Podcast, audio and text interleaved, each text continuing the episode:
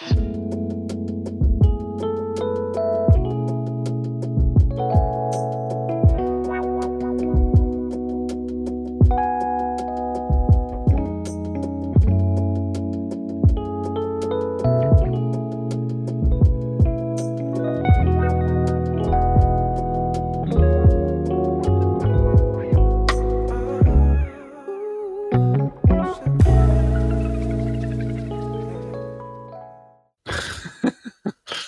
начали прям со смеха.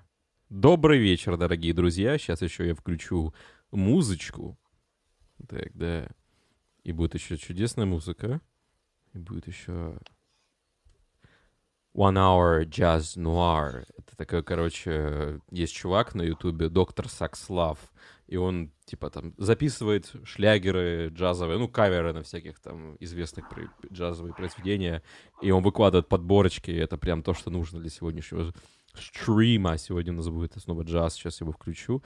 У нас будет немножко джаза. Итак, да, джаз пошел, прекрасно. Добрый вечер, дорогие друзья. Сегодня у нас очередной эфир Медачонер.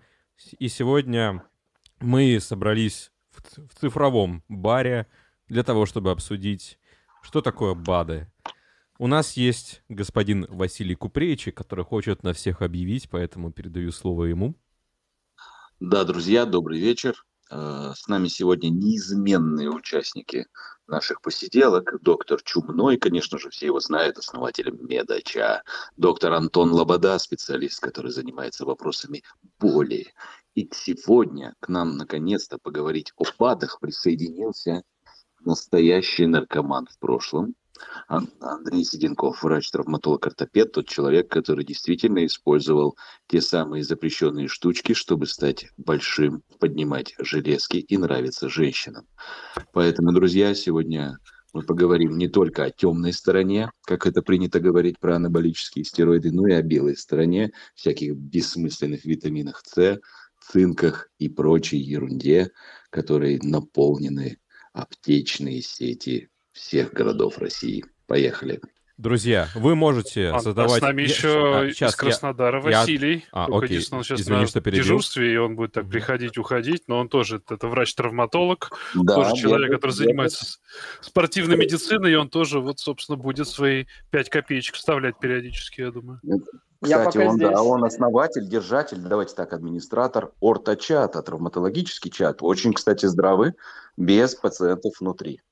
По идейным соображениям. Не-не-не, это не мой чат, про... не- это не мой. Вась, У меня чат по спортивной медицине. Сегодня мы раздаем чаты. No patience allowed, как говорится. Спасибо.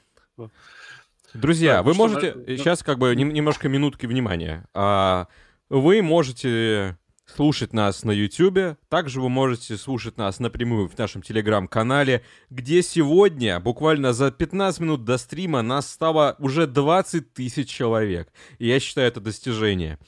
Также вы можете поднять тут руку в качестве спикера, и когда мы немножко закончим, мы сможем вас именно приглашать в эфир. Ну и, соответственно, исключать пинками мы тоже сможем. Сейчас еще рановато поднимать руку, я увидел, там кто-то поднимает. Нет, нет, еще не, не ваше время. Вы можете задавать вопросы в текстовый чат. В текстовый чат это, соответственно, Telegram, это Discord и чат на YouTube. Вопросы мы смотрим, будем на них по мере возможности отвечать. Поехали. Господа, сразу хочу спросить, что такое БАДы и чем они отличаются от лекарств? Вот я этот момент сразу хочу раскрыть, потому что БАДы, я э, специально зашел на сайт Роспотребнадзора, видимо, это наш регламентирующий, так сказать, аппарат, который все утверждает. Вот биологически активные добавки к пище именно так называются, реально БАДы, потому что он называет это просто биологически активные добавки, хрен там, биологически активные добавки к пище. Это природоидентичные природно-биологически активные вещества, а также пробиоти- би- пробиотические микроорганизмы, предназначенные для употребления одновременно с пищей или введения в состав пищевой продукции. То есть сразу понятно, это не лекарство, это просто дополнение к обычному пищевому рациону. Усё. Можно заканчивать чат. И все таки сразу замолчали вдруг. Перевариваем информацию, перевариваем. Перевариваем. Перевариваем. Окей. Э, тогда я сразу задам следующий вопрос. БАДы вообще безопасны или нет? Ну, риторический вопрос, можно сказать. Нет, конечно. Давай, почему нет? Ну, я, допустим, могу даже рассказать с учетом спортивной медицины, с, с позиции точки зрения ВАДА и РУСАДА. Э, даже на этих сайтах есть предупреждение, допустим, что в БАДах присутствуют, могут присутствовать незарегистрированные компоненты, которые потом прекрасно ловятся на допинг-контроле, и никакие отмазки спортсмена уже не котируются, что он не знал, что он там принимал вроде как легальный препарат. То есть основная как бы небезопасность БАДов может заключаться в незарегистрированных компонентах. Это раз. И второе, даже зарегистрированные компоненты могут иметь э, совершенно другую как бы, концентрацию, дозировку, нежели написано на э, упаковке. Даже где-то я слышал, что в каком-то БАДовском витамине D вместо 15 тысяч единиц было около 600 или 800. Это у какого-то доктора я слышал. Ну, как бы за достоверность информации не ручаюсь, но тем не менее такой факт вполне имеет место быть. Ну вот состояние спортивной медицины и БАДов вообще я прям вот отдельный кусок бы эфира выделил, потому что эта тема очень крутая и очень интересная, потому что спортсмен догоняется, чем попало, лишь бы достичь определенных спортивных успехов, да, и мне кажется, давай ставим этот кусок прям вот там чуть попозже о нем поговорим, потому что БАДы в спорте это прям отдельная тема. Я накопал по поводу безопасности ряд аргументов. Первое, что БАДы по большей части делаются из растений. То есть это пищевая, ну, как добавка к пище, это, по сути, растения, всякое такое. И часто бывает так, что эти растения не очень хорошо фильтруются. Ну, то есть они не, отш, не отшелушиваются, и там множество компонентов примешивается плюс к этому. То есть то, что заявлено в БАДе, как ты сказал, состав на самом деле может радикально отличаться. А, там нету э, зависимости, если это растительного происхождения, то нету зависимости от того, кто контролирует, где растет это растение. Оно может расти там на каких-то полях вообще неконтролируемых, оно может расти где-то там в огороде у соседа и так далее. То есть непонятно, чем там опрыскивает и что он вообще этими растениями делает. И к БАДам намного менее строгие требования, чем к лекарственным средствам, что, собственно говоря, облегчает их продажу и уменьшает необходимость какой-то более чистой, чистых БАДов этих. Ну и еще один аргумент, что БАДы могут взаимодействовать с лекарствами. То есть те вещества, которые находятся в этих растениях, они могут взаимодействовать с препаратами, которые человек уже принимает, и, соответственно, это может как-то либо усиливать, либо ослаблять действие этих препаратов. Вот как-то так. Ну, Слушай, ну, Антон, в принципе, можно... так и есть. Антон, а можно я свои 5 копеек верну? Давай, давай, конечно. Во-первых, давай. Ну, всем привет. Э, Андрей Седенков. Спасибо, конечно, моему другу Васе Купречку за такое представление. Значит, по поводу растительных... А, спасибо, очень приятно, да. А, мы немножко попозже поясним этот вопрос. А, значит, мои 5 копеек по поводу как раз растительных и нерастительных компонентов БАДов. Да, я сегодня тоже готовился к эфиру, слушал, читал. Даже в примере спортивной медицины такая популярная добавка, как эгдистерон, которая считалась и считается, там, там, или лекарцы стелящиеся повышают уровень тестостерона у спортсменов, у мужчин, которые занимаются фитнесом, бодибилдингом, силовыми видами спорта. А, и вот считается, что уровень сапонинов, действующего вещества, а, этих вот как раз добавок, трибулуса, там, якорцов стелящихся, может сильно отличаться от того, где произрастает трава. То есть трава, которую собирали там, условно в Таджикистане, может быть там в два-три раза э, сильнее, иметь больше сапонинов, чем трава где-нибудь, которая произрастала где-нибудь там в, на севере Европы. Вот. И этот рынок Э, действительно плохо контролируется, он не стандартизирован, потому что для того, чтобы, я тоже сегодня почитал статистику, чтобы э, заявить БАТ, э, нужно примерно 2-3 тысячи долларов, собрать некий там пакет документов, в отличие от заявления лекарственного средства, да, которое проходит там, стадийность исследований и так далее. Вот, поэтому, конечно, рынок БАДов в этом плане проще осваивается, он растет. Примерная статистика Э, роста 20-30, э, маржинальность бизнеса 20-30% в год. Э, и благодаря этому еще, плюс тому, что еще существует такой не очень отрегулированный закон о рекламе, да, и привлечение известных тренеров, спонсоров, о, спонсоров спортсменов к рекламе этих препаратов повышает их привлекательность для потребителей. И если прийти, например, в аптеку, да, помимо того, что вы можете купить лекарственный препарат, часто без рецепта, сейчас, сейчас полки заставлены просто непонятными цветными баночками, да, и маркетинг вкладывается большие деньги в маркетинг. Там цветная красивая банка, написано, а, прекрасно, берем. Ну, вот такие пока мои 5 копеек. Да вообще сейчас, ну как-то я когда смотрел, искал про БАДы, я тут смотрю, куча блогеров их рекламируют. То есть натурально камера на заднем фоне там у него, то есть он рассказывает какую-то абсолютно другую тему, а знаешь, это скрытая реклама. На заднем фоне у него стоят баночки там с крупными, четкими большими буквами там, там или тироксинчик, или там, ну не тироксин, господи, этот э, э, креатин, по, там еще что-то. Ну прям по большими буквами прям это показывают. То есть люди прям, ну, натурально продают эти БАДы, даже не продавая их просто ставились, грубо говоря, все на полке. И... Ну и Коца и Херба там тоже фигурируют. Да, да, да. Ой, слушай, это отдельная тема, которую тоже потом обсудим про коды Сайхерба, как это все вообще, монетизация всех этих падов происходит. Я тут нашел, что в 2019 году из различных субъектов Российской Федерации на содержание синтетических ингибиторов фосфодиэстеразы 5 исследовано 34 пробы. По результатам проведенных исследований выявили фальсифицированные биологически активные добавки к пище. Ну, то есть, короче, просто куча компаний, которая говорила, что этих там вот этот э, препарат якобы такой, на самом деле это абсолютно другое вещество. Круто, да? И вот я смотрю, есть же препараты, которые имеют определенное э, название, которые друг на друга похожи. Там Uh, как же, сейчас я найду, где же там был? Ну, ну смотри, смотри, допустим, селдинофрил, да, всем известный вот, препарат Viagra, Вот, вот он, да, да, да, да, да. мимикрирует, например, Сиалис, да, который является вот. там, вот там свой золотой корень укрепил. Ну, да. Это один из ходов, да, действительно того, чтобы продать добавку, повысить узнаваемость и продавать ее не как лекарство, то есть там, в три раза дешевле, хотя по факту она действительно может содержать какой-нибудь там прекурсор или там китайский дешевый селдинофрил, там дизайнерскую молекулу. Ну вот, да, об этом тоже пишется. Это в 2015 году, по-моему, что-то было найдено. И такого же очень много. И что самое ужасное, это же популяризируется среди людей. Скажите, пожалуйста, люди... ребят, правильно ли я понимаю, что в БАД можно вообще все что угодно засунуть и, в принципе, продать его, особого контроля не будет? Или все-таки есть? Но контроль есть, потому что народ э, вот берет, берет пробы, оценивает, смотрит, какие-то соответствует ли состав заявленному, заявленный действительному и так далее. То есть проверки-то проводятся. Другой вопрос, что БАДов... Там проверка косвенная. Я так понимаю, что проверка проводится на то, чтобы там, грубо говоря, он не содержал там стронций, мышьяк и там радиоактивные изотопы, чтобы оболочка была сделана там из желатина, а не из обогащенного урана. То есть, ну, нормально, ну, тогда давайте на рынок. Не вопрос, 3000 долларов за регистрацию препарата и продавайте. Ну, то есть примерно Мне это кажется, так, это не как с лекарствами происходит. Мне кажется, Антон тут имеет в виду вообще народный контроль, то есть что народ э, оценивает субъективно, помогло, не помогло, сдох, не сдох.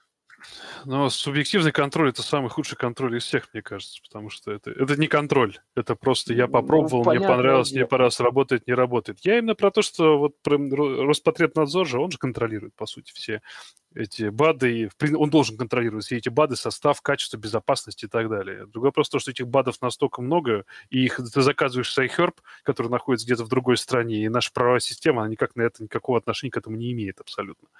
То есть это, это там на том месте надо отправлять в ту страну, где, откуда производится транспортировка этого препарата, и говорить, что вот там бяка, и они должны там сажать, потому что наша юрисдикция, она на той территории абсолютно никакого влияния и силы не имеет. Как раз по поводу транспортировки, значит, эм, Всем известный, э, сейчас, по-моему, снова сняли запрет. Э, в спорте была очень популярная добавка. Сейчас она является запрещенной антидопинговым э, кодексом. Это так называемая DMAA или 1,3 амин или метилгексамин. Еще это иногда писалось на банках со спортивным питанием как герамин или масло герани. Это э, стимулятор адреналиновых и норадреналиновых рецепторов, который обладает э, выраженным психостимулирующим действием он очень активно совался в, где-то в середине нулевых, в начале десятых э, во все предтренировочные комплексы для спортсменов, э, жиросжигателей. Значит, и это привело к серии смертей, ну, конечно, на фоне передозировок сочетания с алкоголем и другими психостимуляторами в Америке. И, например, был такой препарат жиросжигатель, как раз возвращаясь к тому, как меня Вася представил, да, в свое время я был спортивный наркоман, я употреблял большое количество добавок, я занимался очень активно спортом, э, не скрываю, употреблял стероиды, и это была некая зависимость, да, и вот был такой препарат, значит, э, как же назывался, оксиэлит. э, с большущим содержанием э, этого как раз масла герани. Был мощный психостимулятор, который давал драйв, который заставлял тебя выламывать двери, швырять блины по залу.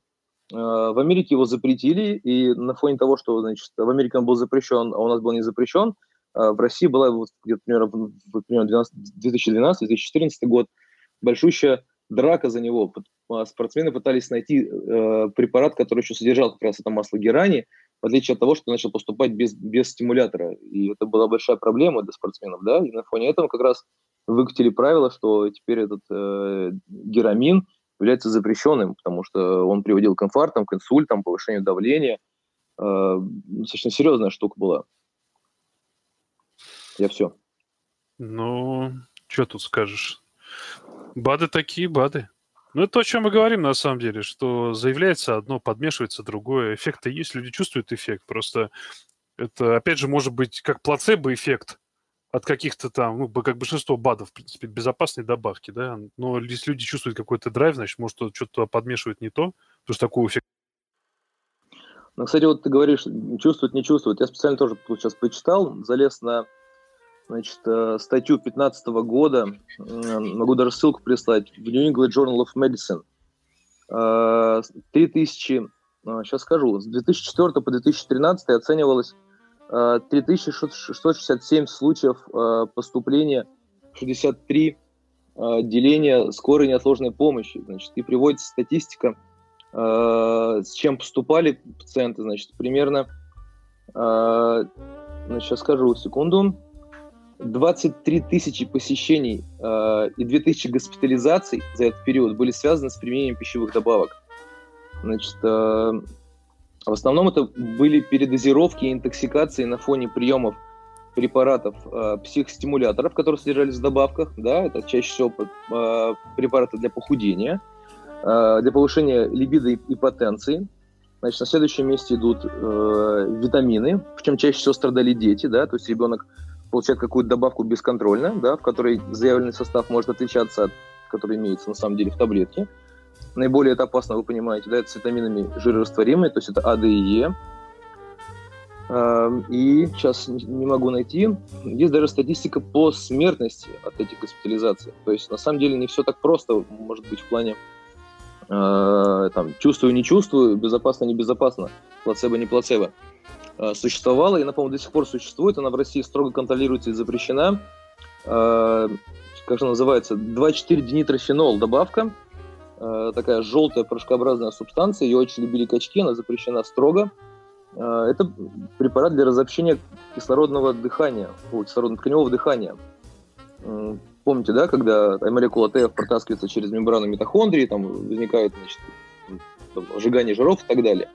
Путем разобщения это, ты сейчас про цикл Крепса имеешь в виду? Ну, туда не будем сильно копать. Значит, 2,4-динитрофенол э, вызывает э, разобщение цикла Крепса, повышает температуру 38, и спортсмен, э, там, качок, любитель фитнеса может терять до 400 граммов жира в день. 400 грамм жира. То есть именно за счет окисления жирных кислот. 10 дней поражение печени тотальное, да, токсический гепатит, смерть. И таких случаев очень много зарегистрировано. И добавка до сих пор продается, ее можно найти спокойно в, ну даже не в Даркнете, просто на форумах для качков купить а, там 3-4 дня 200 миллиграмм вы высохнете. Конечно, вы высохнете, но, возможно, вы высохнете так, что у вас останутся кости в гробу. Но тут такая очень тонкая грань. Если мы говорим о злоупотреблении, да, то иногда э, злоупотребление переходит в, ну, скажем, да, в такую в наркоманию, потому что человек теряет какую-то грань с, э, с миром, он видит свое отражение в зеркале, да, если это какой-то вариант еще дисморфофобии, то есть нарушение восприятия тела, да, когда ему кажется мало-мало, что он недостаточно красив, это может привести к летальному исходу. Коллеги, смотрите, что я заметил. Получается, что вот, вот, вот есть, мы недавно разбирали фуфлумицины. И это фактически лекарства, которые ты хоть принимай, хоть не принимай, ни холодно, ни жарко. Но БАДы — это не фуфломицины, и это как раз-таки плохо, потому что, в отличие от нормальных лекарств, они нормально не контролируются, они выписываются кем попало, и, соответственно, могут содержать в себе вещества, которые там не указаны. Естественно. Именно да. так, скорее всего, это и происходит. Да, ну, мы об этом и говорим. То есть это основная проблема БАДов. Другой вопрос, что, наверное, какие-то плюшки от них тоже есть. Ну, я имею в виду, что как бы если брать фуфломицины, то это ну, можно над ними посмеяться, но они никакого особого вреда не делают. Не, не как бы, то есть э, в худшем случае человек может а, просто задержать нормальное лечение. Но если мы говорим о БАДах, то здесь реально может быть опасность. То есть это не безвредная, не безвредная Не лекарство. безвредная Не, без, не конфетка, быть, короче, абсолютно. условно говоря. Ты немножко путаешь разные вещи. Она позиционируется как безвредная субстанция, но за счет нарушения техники производства у тебя получается вредная субстанция, которая, позицион... которая представляется как безвредная. Вот это основная проблема в чем. Правильно я понимаю? Или Потенциально, есть потенциально вредная субстанция. потенциально, да, наверное, вот так даже правильно будет, что действительно это потенциально вредная субстанция, которая может привести к тому, что человек получит какие-то поражения органов и систем. Просто другой вопрос, что у БАДов, наверное, плюшки тоже какие-то свои есть определенные, да?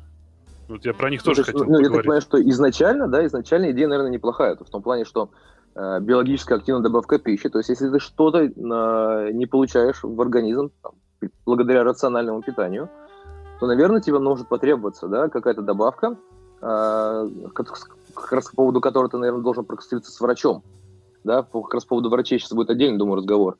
Э, И врач тебе посоветует, например, допустим, у нас нет такого лекарственного препарата, но ты можешь попробовать БАД, да, и там, например, там, там, мультивитаминную добавку, да, исследовав твой минеральный витаминный там, э, состав тела, грубо говоря. Вот, но когда ты понимаешь, что там вдруг подруга посоветовала, что вот она начала принимать вот эту штуку, чтобы у нее лучше росли волосы, и после вот этих вот препаратов там с восьми банок подряд, которые у нее расставлены на подоконнике Сайхерба, э, начали расти ногти, и ты понимаешь, что, о, наверное, я тоже такое буду, а в итоге ты получаешь анафилаксию или, например, ну, там, в худшем случае, или там в наиболее там, простом там, понос или запор, да, наверное, это перебор. Но, опять же, смотри, вот я пример приведу, да, есть люди с э, после резекции кишечника, после резекции желудка, с э, синдромом малябсорбции, которые с неспецифическим язвенным колитом, с кроном, у которых на- э, нарушено всасывание определенных веществ, в том числе витаминов, и они от этой малябсорбции страдают. Может, для них эти БАДы отлично подойдут, если их них вообще сбалансировать. придумано, по идее, специальное питание для таких пациентов, да, оно Ну, в том числе, да. нутритивная поддержка там туда-сюда, но она же, нутритивная поддержка, она не содержит весь комплекс минералов там и э, витаминов. Опять же, ты сколько даешь и сколько там всосется, как бы это, ты даешь там тысячу, а у тебя всосется, дай бог, 100 или там 10. То есть, соответственно, нужно более высокие дозировки давать, чтобы организовать эту всасывающую возможность и, соответственно, потребности в этих минералах и витаминах. То есть, наверное, для этих людей это и подойдет. Просто потому, что оно не всосется. Обычный человек, он всосется, у него будет токсическое действие, там, с витамином А, печень отвалится. А у этого человека всосется столько, сколько надо, и все, будет зашибись. Может такое быть? Трудно сказать. А, Мне кажется, здесь вступает, я даже поспорю, а, такой, а, такой принцип, что лучше враг хорошего. Да? Мы лучше пациента не докормим, да, и будем добавлять по мере необходимости, чем мы непроверенным составом будем его нагружать, да, то есть там БАДами принимаете вот эти вот эти препараты, да, там по, по логике, что, наверное, всосется и вам будет хорошо. Я думаю, что как раз для, пациентов с малябсорцией нужно специальное э, питание, да, которое сбалансировано и которое как раз просчитано под таких пациентов, потому что они же принимают его дробно, да, в соответствии с рекомендациями. Это точно такой, ну, мне кажется, есть- скользкий, скользкий пример. Скользкий пример, да. Но я, я А вот да, специально так раз- про- как раз- провокационно его так закинул для обсуждения. Давайте сейчас, раз я могу таки. при- привести другой, непровокационный. Э, вернемся к злополучным любителям фитнесам и качкам. Да, значит, э, наиболее, какая наиболее частая, по-твоему, принимаемая добавка в спорте у любителей фитнеса, бодибилдинга, ну, так очень сильно сузим? Креатин. Да, хорошо, допустим, креатин, мы можем к нему вернуться. Э, протеин, да, ну, все думают, как А, бы, ну ну, да. мышцы качаю, мышца от чего состоит? Мясо, белок. Надо есть белок, значит. И если зайти в любой спортивный магазин, а, если вы были в Америке в спортивных магазинах, то это не наш спортивный магазин, это гигантские ашаны. То есть туда заходишь, и там до горизонта эти банки с протеинами просто в различных вариантах. Там из коровы, из овцы, из курицы, из растений и так далее, значит. И очень э, употребляемая, самая популярная протеиновая добавка в спорте, да, это протеин. Его пьют надо или и не надо. Значит, есть специальные там рекомендуемые, как бы, как правильно сказать, границы приема этих там белка, да, там 2-3 грамма на килограмм собственного веса. Иногда получается, что спортсмен там, тяжеловес может принимать до 300, до 300 грамм чистого белка в сутки. Да? Э, что происходит с белком, который поступает в кишечник в таком количестве? Гниет он. Вот. Э, немножко, наверное, пошутим, да? Э, когда такое количество белка попадает в кишечник, он начинает гнить, бактериям это нравится. Не всем, конечно, но большинству бактерий это нравится, они начинают его значит, бродить. Хавать и сырать. Да, в итоге, в итоге можно получить такое осложнение, как метеоризм да, и диарею на фоне приема значит, и пищевых добавок, и те, кто а если принимал... точнее, это будет даже синдром избыточного клеточного роста. Да, но который сопровождается, естественно, чем? Извиняюсь, пердежом, да, или диареей. Тут по-другому не назовешь. А, как раз, возвращаясь к моему спортивному прошлому, начал тренироваться, сейчас скажу, в каком году. Примерно в 2006 году я был студентом, начал тренироваться, пошел в зал и купил свой первый протеин в жизни. Это был белорусский протеин «Атлант». Он был, э, если все протеины продаются в таких пластиковых коробках, то это продавался такой картонный, из такого ужасного, с кусками там э, опилок картона э, в целлофановом пакете. По ощущениям, он был сделан из крахмала. Ну, белорусский как, как, как бы напротеин, да, э, крахмал вызывал просто жутчайшую диарею, метеоризм. Э, со мной отказывались жить в комнате, я жил тогда в общежитии.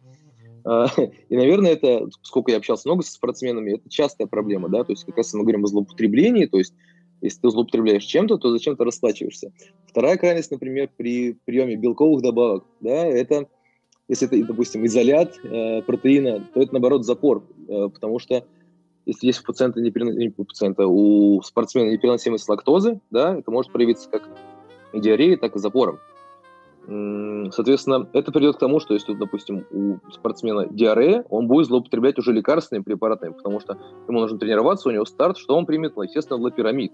Да, это уже как раз из моего рабочего. У меня такое бывало в практике, что там пациент, о, пациент, спортсмен объелся добавок, у него там э, метеоризм, он просит лапирамид, потому что ему там через два часа на старт.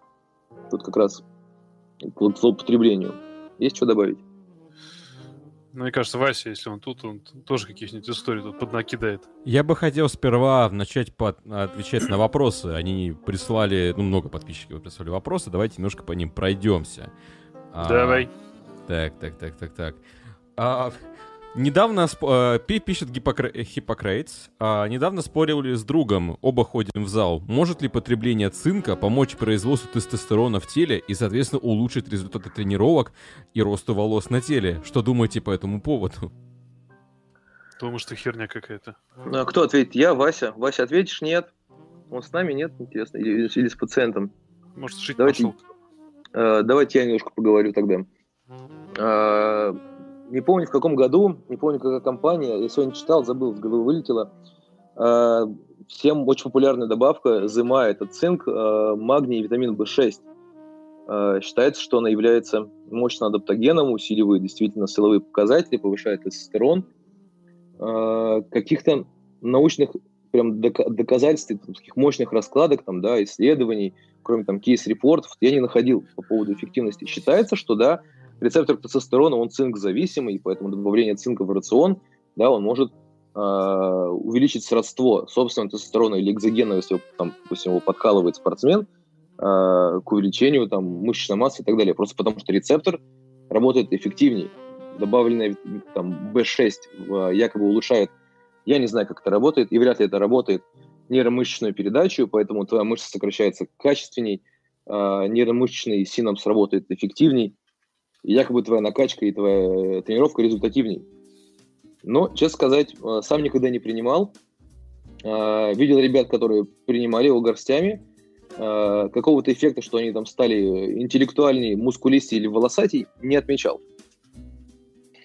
О, я ЗМА принимал, прошу прощения, да, с пациентом был, на КТ отправил, сейчас должен вернуться, пока времечко есть. ЗМА я принимал в свое время, я тоже в разные, в свое студенческое так, пропал. Вася пропал. Вася, Вася вернись, мы все прости. Вася. В время увлекался и БАДами, и стероидами, и О, ты, про, ты, ты пропал. Кушал на, месяца, на... Да, да, да. На... кушал месяца полтора. И... Вася, Вася, говори, мы тебя слышим.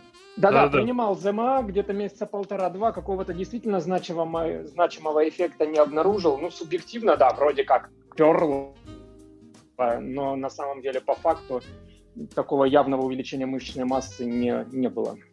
Слушай, а давай вот спросим у тебя. А, ты принимал ЗМА вместе с анаболическими стероидами и, или без? Нет, без. Это было время как раз-таки, когда я отказался уже от анаболических стероидов и решил перейти на что-то более безопасное. И вот перешел на ЗМА. Еще там куча всякой фигни, такие тоже БАДы там Ибулус. и креатин, и все остальное. В общем, в итоге, ну, я так понял, что эффективнее стероидов нет ничего. Это не пропаганда, мы просто говорим. Конечно, конечно, Да. не, не пропаганда ни в коем случае. Мы вообще против всякой наркоты. И у нас благочестивый чат и подкаст. Мы против наркотиков, мы против насилия, против э, нер- не- нера- неравностей всевозможных. И мы мир, дружбы, жвачка. Так что против. Я на секунду отключусь, прошу прощения. На самом деле, я сейчас посмотрел, нашел, что есть какие-то исследования по поводу цинка и тестостерона, и на это больше прямо тренирующихся людей. И вроде как даже двойные слепые, я так понимаю, есть исследования. Да, молодец, поднял, я не находил. Ну, Просто Да. не слышал, на самом деле. А есть такой сайт, э, всем рекомендую, examen.com называется. Там есть прям отдельные по всяким суплементам там и прочее, по БАДам, по отдельным веществам. И там есть, ко- которые работы собираются, они довольно-таки качественные. Вот, туда-сюда, короче, оральный цинк 4 недели и тан-тан-тан, снижает гормон щитовидной железы, э, СССГ, ну, короче, что длительные истощающие упражнения, они типа снижают гормон щитовидной железы и тестостерон, а цинк этому препятствует. препятствует. Вот. Ну, видимо, Такая. опять же, через, через рецептор. А, потому есть- рецептор тестостерона цинк-зависимый. Да, но тут, тут идея-то какая? Не то, что он повышает тестостерон, а он ему не дает снижаться. То есть вот немножко... Я продолжу Какой- еще зачитаю вопрос. кон- Добрый вечер. conclusion. Добрый вечер. Считаю, что БАД должен назначить врач, прошедший подготовку в этом направлении, например, нутрициолог, диетолог, и только после сбора анамнеза и сдачи анализов назначить, если имеется дефицит. Нужен грамотный подход. Это хорошая, на самом деле, тема. Ну, то есть, э, я, например, за такую штуку. Я вообще, в принципе, хотел поднять э, вопрос, надо ли нам, врачам, вот я, допустим, врач общей практики, надо ли мне в этом разбираться вообще, в этих БАДах, всевозможных со- сотнях, тысячах, потому что люди приходят, они могут принимать эти БАДы, и при этом они могут принимать какие-то препараты. Мне надо понимать, как все-таки фармакодинамически они друг с другом взаимодействуют. Это большая проблема, это получается полипрагмазия, да, то есть ты сам хочешь назначить своих там 2-3 препарата, которые будут являться лекарствами для лечения какого-то заболевания, при этом пациент еще параллельно принимает 8 добавок какими-то там горстями, да, то есть у него там бывает по 6, по 8 таблеток в сутки БАДов, и ты не знаешь, как это будет взаимодействовать в теле пациента а, фармакологически, да, как между собой будет именно с точки зрения биохимии это дело работать, и химически, как просто как молекулы между собой будут взаимодействовать. Это очень трудно отследить, и мне кажется, это такая тонкость, которую невозможно изучить, и более того, это практически, ты же понимаешь, да, это не преподают в вузах. Да, это нигде не преподается. То есть вот так, я думаю, что такой фармакодинамической вообще, в принципе, концепции ее нету. Ты нигде об этом не узнаешь. И проблема в том, что это настолько все, сложно, м, просто это нереально учесть, по моим ощущениям. Слишком много должен препаратов и слишком много БАДов. и Слишком слишком много, молекул. возможностей пересечения просто между ними. Так, куда Ну, нет, так, пропали? да, да, нет, я тут, тут, тут. Я просто говорю, что по-хорошему этим надо заниматься, но я даже не знаю, с какой стороны к этому подойти. Вот смотри, например, у меня пример есть. Э, не знаю, пикалинат хрома. Известная добавка. Э, считается, что она значит, э, для похудения, она связывает э, в кишечнике жирные кислоты, связывает немножко глюкозу, э, делает э, стул более астматичным, и, получается, э, много, много веществ не, всас- не всасывается. Например, э, спортсмен переедает, или, например, не может, там, или худеющий не может контролировать свой аппетит, он принимает пикалинат хрома, пикалинат хрома связывает все, что он съел, э, в молекулы, да, и выводит это пассажем э, через там, кишечник, практически не дает усваиваться.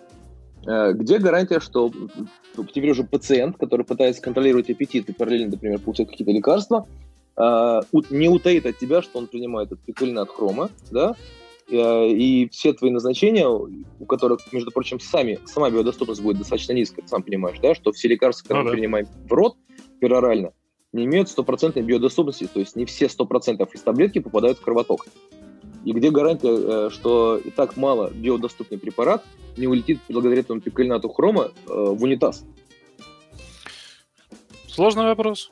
Прям прям реально но, сложно. Но, но, он насущный. но он насущный. Ну, как раз к тому вопросу э, понимания, стоит ли там врачу разбираться. Да, наверное, стоит понимать, что вот есть вот такой-то, там, пикельнат хрома, он действует примерно вот так. Есть там креатин моногидрат, да, например, к тебе приходит там пациент, спортсмен-качок, э, с подозрением, например, на инфаркт, да, а ты смотришь, там у него там креатинин там зашкаливает, ты можешь его спросить, может быть, он сам принимает креатинин, может быть, он после интенсивной тренировки, когда у него просто там миоглобин разрушается, креатинин летит в кровь, да, чтобы тебя это не пугало. А, например, там, пациент с диареей, который приходит к тебе и говорит, что, знаете, доктор, я что-то начал, извиняюсь, сраться, да, ты говоришь, сколько вы принимаете белка? Он говорит, ну, немного, там всего лишь там 5-6 колпачков протеина в день, что примерно 150-200 грамм белка в сутки дополнительного к пище. Uh, наверное, это стоит понимать. Там, ты должен знать, что есть жиросжигатели, да, которые действуют через, там, например, как психостимуляторы, как, например, тут, масло герани, как uh, стимулятор норадреналина, адреналина и ты лечишь ему гипертонию, например, да, и твои препараты просто не снижают ему давление, просто по, по той логике, что он жрет горстями э, стимуляторы адреналиновых рецепторов. Такие вещи обязательно нужно понимать. И как раз мое первое образование, спортивная медицина, э, давала такую возможность. Мы это изучали, ну так, достаточно поверхностно, просто я там, в силу своих, своих интересов копался в этом чуть больше. Э, это обязательно, мне кажется, нужно знать но ты все не сможешь объять. Это крайне много, крайне сложно. И проблема в том, что э, китайские химики не стоят на месте, они умнее тебя, это сто процентов. И пока ты что-то читаешь, они придумали новую молекулу и уже бросили ее на рынок. Ну да, и что эта молекула там будет делать, уже непонятно. Опять все заново. По сути, да. Просто, знаешь, вот я на своих приемах я спрашиваю, то есть принимаете ли вы какие-то препараты? Там говорят, нет, ничего не принимаю. Потом говорят, а БАДы? И тут начинается какой-то перечень. Особенно это обычно молодой народ, качки всякие, вот они там сразу начинают что рассказывать, что не принимают. Я все это записываю и про себя понимаю. Ёб твою мать, а что я только что записал-то вообще? Куда, как, как это встраивается-то вообще? Вот в то, что я лечу, я понимаю, что таких веществ становится много, баночек становится много. Я даже при пациентах, честно, там забиваю, смотрю, что там они все стоят, пытаюсь как-то все это сопоставить. У меня, благо, час времени приема, у меня на это время есть. Но я, но я все равно не могу это вставить в свое лечение, потому что даже если тут назначаю, я хрен знает, как он будет взаимодействовать с этим препаратом, тот препарат, который назначаю человеку. Он тут совет простой, отменяй. Просто отменяй. Это же не лекарство. БАД не является лекарством и чем-то таким глобально улучшающим вот, его жизнь. Вот, знаешь, я говорю, как бы, зачем вы это принимаете? Вот для того, для того. То есть, опять же, на это тратится много времени для того, чтобы объяснить человеку, что, чувак, тебе это не нужно. Понимаешь, что это лишнее в твоей жизни. Опять же, это может потенциально тебе навредить. То есть, ты это все рассказываешь, а люди как бы это мимо ушей все это проскочило, они потом пойдут все будут принимать, потому что у них определенное мировоззрение уже сформировалось в отношении БАДов. И все. Как раз по поводу, значит, э, лекарственных препаратов. Вот это камень зла, это в травматологических чатах с пациентами, пациентских чатах с врачами в травматологии, ортопедии. Это добавки э, с гликозамин хондроитином. Да. Это, это просто такой ящик, это просто такой ящик Пандоры, когда ты в него влезаешь, пытаешься с кем-то его обсудить, э, тебя просто говном закидают. Ну, извините, это, так. Потому что э, на днях, на днях у меня лечится пациентка. Все мои пациенты сейчас, э, так как я занимаюсь ортопедией, не травмой, в основном они все хронические пациенты э, с уставными болями. Значит, на днях пишет пациентка, которая, у нее длительный тяжелый анамнез, у него там перенесенный рак груди, у него, значит, длительный прием анастрозола, это ингибитор ароматазы, да, снижение уровня, эстрогенов. На фоне приема анастрозола, э, пятилетнего уже на этот момент, пройденной химией и лучевой терапии э, развивается суставной синдром. То есть у него болят все суставы, независимо от нагрузки и так далее. Значит, у него был вопрос, значит, здравствуйте, Андрей Юрьевич, э, мне подруга посоветовала такую-такую-то добавку, значит, я перехожу по ссылке, которую она мне присылает, там состав, значит, как обычно, глюкозамин, хондроитин, там-там-там, значит, потом метилсульфанилметан, соединение серы, которое считается, что считается, обладает противовоспалительным обезболивающим действием на суставной синдром. Значит, экстракт, там какая-то там, или там потертый коралл, то есть там кальций из кораллов, какая-то чушь, там какая-то еще там вьетнамская соль. Э, и она меня спрашивает, можно ли мне это принимать? Э, чтобы не разводить длительную дискуссию с ней, я сказал, что вы можете это принимать. Я не уверен, что вам это поможет, но уверен, что вам может это навредить. Ну, вот, по-моему, это честно. Я не уверен, что это вам поможет, но это потенциально может вам навредить. Ну, в принципе, наверное, да, это наукоемко, можно про все, про все абсолютно сказать. И если я, я когда копнул поглубже, оказалось, значит, как раз началось все с подруги, подруга ей посоветовала этот препарат, да, оказалось, что подруга просто занимается продажами вот этой фигни, да, и как сетевой маркетинг, я так понимаю, э, это была попытка то есть, впихнуть, да, вот эти очередную банку, чтобы срубить очередные, там, сколько там, 300 рублей с этой банки э, кэша на себя. Ну, еще это работает вот так, к сожалению. Ох, это такая слож... сложная тема по поводу купли-продажи БАДов. Я уже начал про блогеров, которые там, которых на заднем плане, когда они себя снимают, там баночки эти тоннами стоят различные. И вот у меня вот эта вот регламентация этого как-то может быть?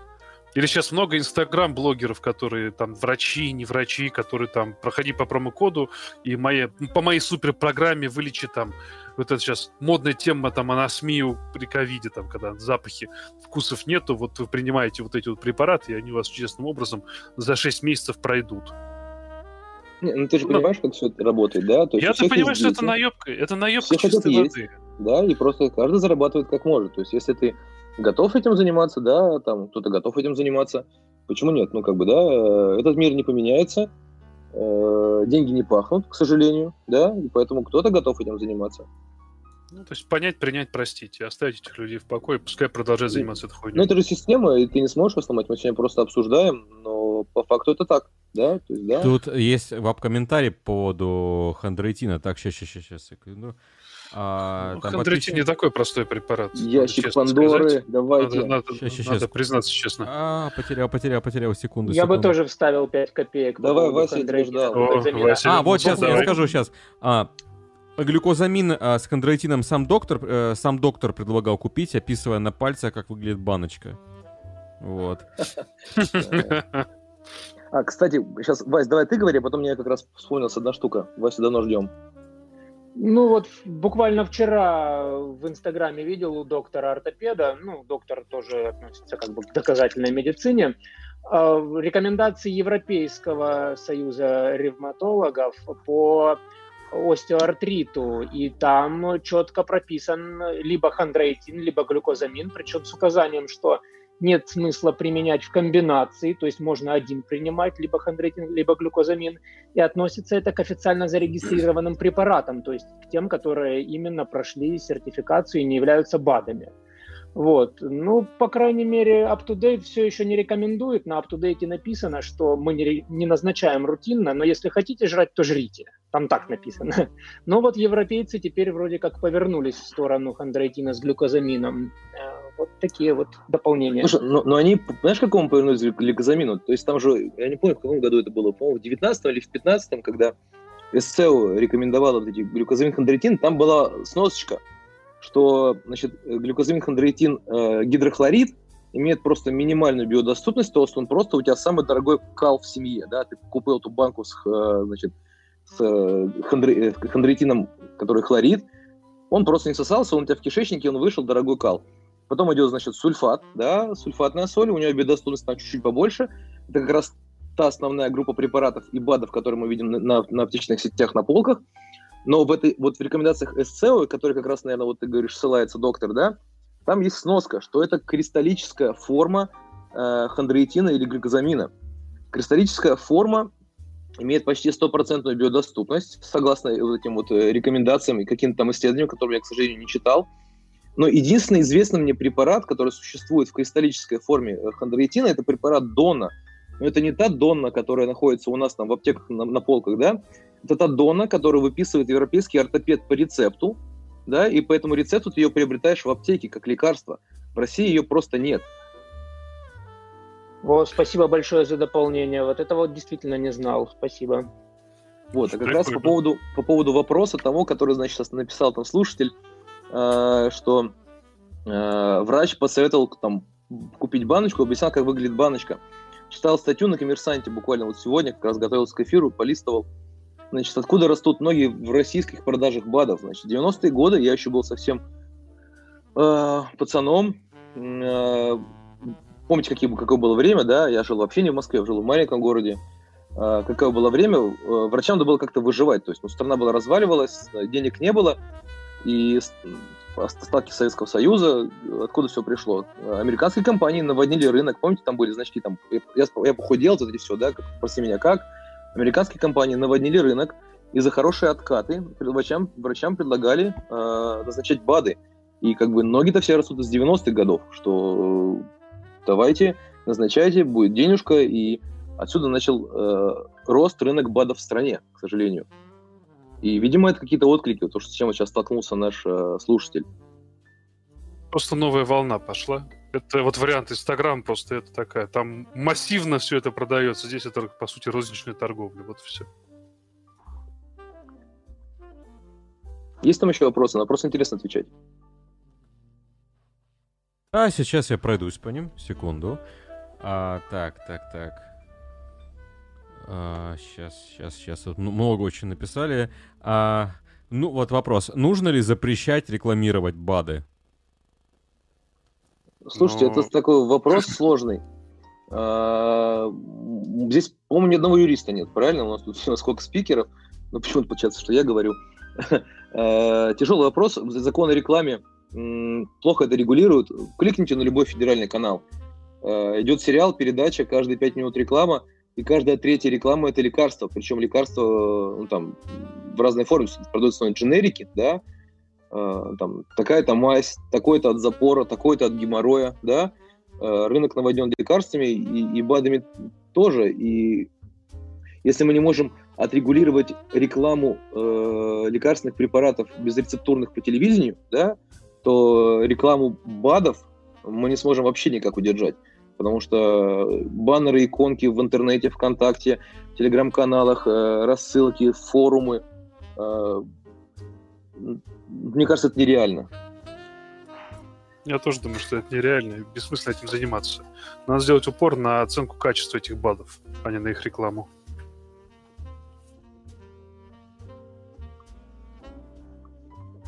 Окей, следующие вопросы. Так, так, так, так, так, секунду. Одну, одну секундочку. Сейчас. Так. Там идет обсуждение хендрейтина бурное, но мы от него очень... Я же расшевелил ящик. Да, там, да, там очень-очень сильно. Да, там сейчас... А ты где смотришь? Я смотрю Медач Дискас, чат в телеге, я смотрю. А, так. Так, так, так, так, так. Там... Сейчас. Вы тут говорите об ай-траве, но эти же баночки в аптеке продаются просто по цене в два раза дороже. Ну и контролить анализы надо и до, и во время приема. То есть это в защиту БАДов, можно сказать, мне кажется. Ну, другой вопрос, что вы хотите проконтролировать? Ну, допустим, вот, ну, какой-нибудь конкретный препарат нужно разобрать. Там, Окей, тогда следующий вопрос. Что думаете про дефицит витамина D и его восполнение за счет БАДов? Ну, кто ответит? Давайте я скажу, потому что я витамин D занимаюсь много, это очень для меня интересная тема. Я бы не назвал его ни разу БАДом, потому что в реальности витамин D это гормон. Потому что у него, как у всех гормонов, есть внутриклеточное представительство. Так он называется, рецептор к витамину D, как ни странно. И я бы никогда не отнес витамин D к БАДу потому что, во-первых, им можно накосячить. Ну, то есть токсическую дозу от витамина D можно поймать. Это вполне реально, это очень сложно, но можно. А, ну и, во-вторых, как вы назовете БАТ, который потенциально имеет внутриклеточное представительство, опять же, мы с чего начнем, так и, так и к этому вернулись. Дефицит поголовный. Его надо контролировать, его надо мониторить, его надо грамотно вместе с врачом компенсировать, в зависимости от человека к человеку, его там ферментной системы, от его чего угодно. То есть там куча факторов, которые влияют на его всасываемость, на его выведение и так далее. Так что я бы я бы лично не назвал бы БАДом и слал бы к врачу его проверять, контролировать, и если надо, дефицит какой-то есть, то его наращивать. Слушай, я, наверное, соглашусь, да, витамин D все-таки э, ну, сейчас тоже такой камень преткновения, везде он на стыке там ортопедии, эндокринологии, там анти-эйдж-терапии. Сейчас везде про него много говорят, много исследований. Когда я учился в институте, заканчивал институт, э, это был 2008-2010 год, э, на экзамене по гистологии был билет, э, там, ну, не помню, какого была суть. В общем, грубо говоря, поймали на льдине медведя, у, у, уплывшие, как называется, моряки, да, грубо говоря, они откололись на льдине, плавали, дрейфовали, там их искали в океане, они там поймали белого медведя, костра, естественно, нет, как так они на льдине, они его убили и сели печень, нашли их мертвыми. Вопрос, почему они умерли? Так вот, ответ на задачу был от интоксикации витамина А и витамина D, потому что печень активно депонирует. Можно, не нужно, нельзя забывать, что витамин D в больших дозировках, как любой другой витамин, да, но жирорастворимые витамины все-таки попроще, да, они там гипервитаминоз, воды попил, форсированный диурез, водорастворимые витамины вышли. Жирорастворимый витамин D, который нужно быть аккуратнее, он может вызывать токсическое действие, и поэтому, естественно, наверное, он необходим, да, он применяется для лечения многих заболеваний, а, но обязательно должен быть э, предкурсовый контроль уровня витамина D и послекурсовый. Вопрос ну, по, по, поводу, ну, а, по поводу смерти, скорее всего, это все-таки витамин А, вряд ли витамин D, то, что убили. Действительно, при э, приеме большого количества витамина А гепатотоксичность вызывается, токси, токсический гепатит, гепатит развивается. Да, эту байку, по-моему, всем рассказывали, и, и везде фигурирует именно витамин А, интоксикация витамином А была. Вот. А по поводу витамина D, ну вот, допустим, я как детский врач-ортопед-травматолог большую часть времени своего приема провожу, э, четкие рекомендации Союза педиатров России – Э, всем детям поголовно назначать витамин D, то есть ну, в соответствующих дозировках. Если интересно, могу рассказать каких. Если нет, то не буду рассказывать. Но, тем не менее, всем детям рутинно назначается профилактическая дозировка витамина D. Ну, тут профилактика рахита. Это конкретная профилактика ну конкретного ну, да. заболевания. То есть это мы про разные вещи говорим. БАДы не профилактируют и не лечат. Вот это вся фишка. Поэтому витамин D, собственно, это не БАД. Он не должен ничего лечить. А витамин D должен. Так, там дальше коммент вопрос. А, хотел поинтересоваться, купил себе витамины и омега-3, пью по две таблетки в день уже один месяц. Побочка есть, и не вредно ли? Ну, я сразу хочу сказать, если есть побочка, то, может быть, не надо это, это уже вредно. Это да. уже вредно, если есть побочка. Какая побочка? Пускай допишут. Окей. А... Так, ага. Вопрос к Андрею. Чем отличается препарат Дона, пред представленный на российском рынке, от аналогичного препарата на европейском рынке? А, я сейчас зашел, кстати, в чат группы, значит, там кто-то написал, э, кто же написал-то? Э, сейчас. Там как раз здесь ответ, значит, рецептурный глюкозамин, э, значит, сульфат. Но на самом деле он не глюкозамин сульфат, то есть не сульфатная форма как выглядит вообще молекула, да, то есть, э, чтобы превратить какое-то вещество там, в порошок, засыпать его в банки, его нужно превратить в соль, да, там, натриевую там и так далее, там, сульфатную, хлоридную и так далее. Ну вот, э, то, что продается у нас, дона, это глюкозамин сульфат, сульфатная соль, да, глюкозамин сульфат натрия. То, что продается в Европе по рецепту, и ты не можешь купить просто так, там, дайте мне вот эту штуку с полки, мне там нужно для суставов, чтобы они были крепче, у меня там остеоартрит прекратился. Это э, особая формула, кристаллический э, глюкозамин. Я так понимаю, что он получается другим способом, путем там, кристаллизации молекул. Э, ну, видимо, вот это будет ответ на вопрос. Глобально это другая молекула. Ну, как гиалуронка, да? В зависимости от дальтона. Не, не давай не будем про ну, гиалуронку, да. вообще не будем про гиалуронку.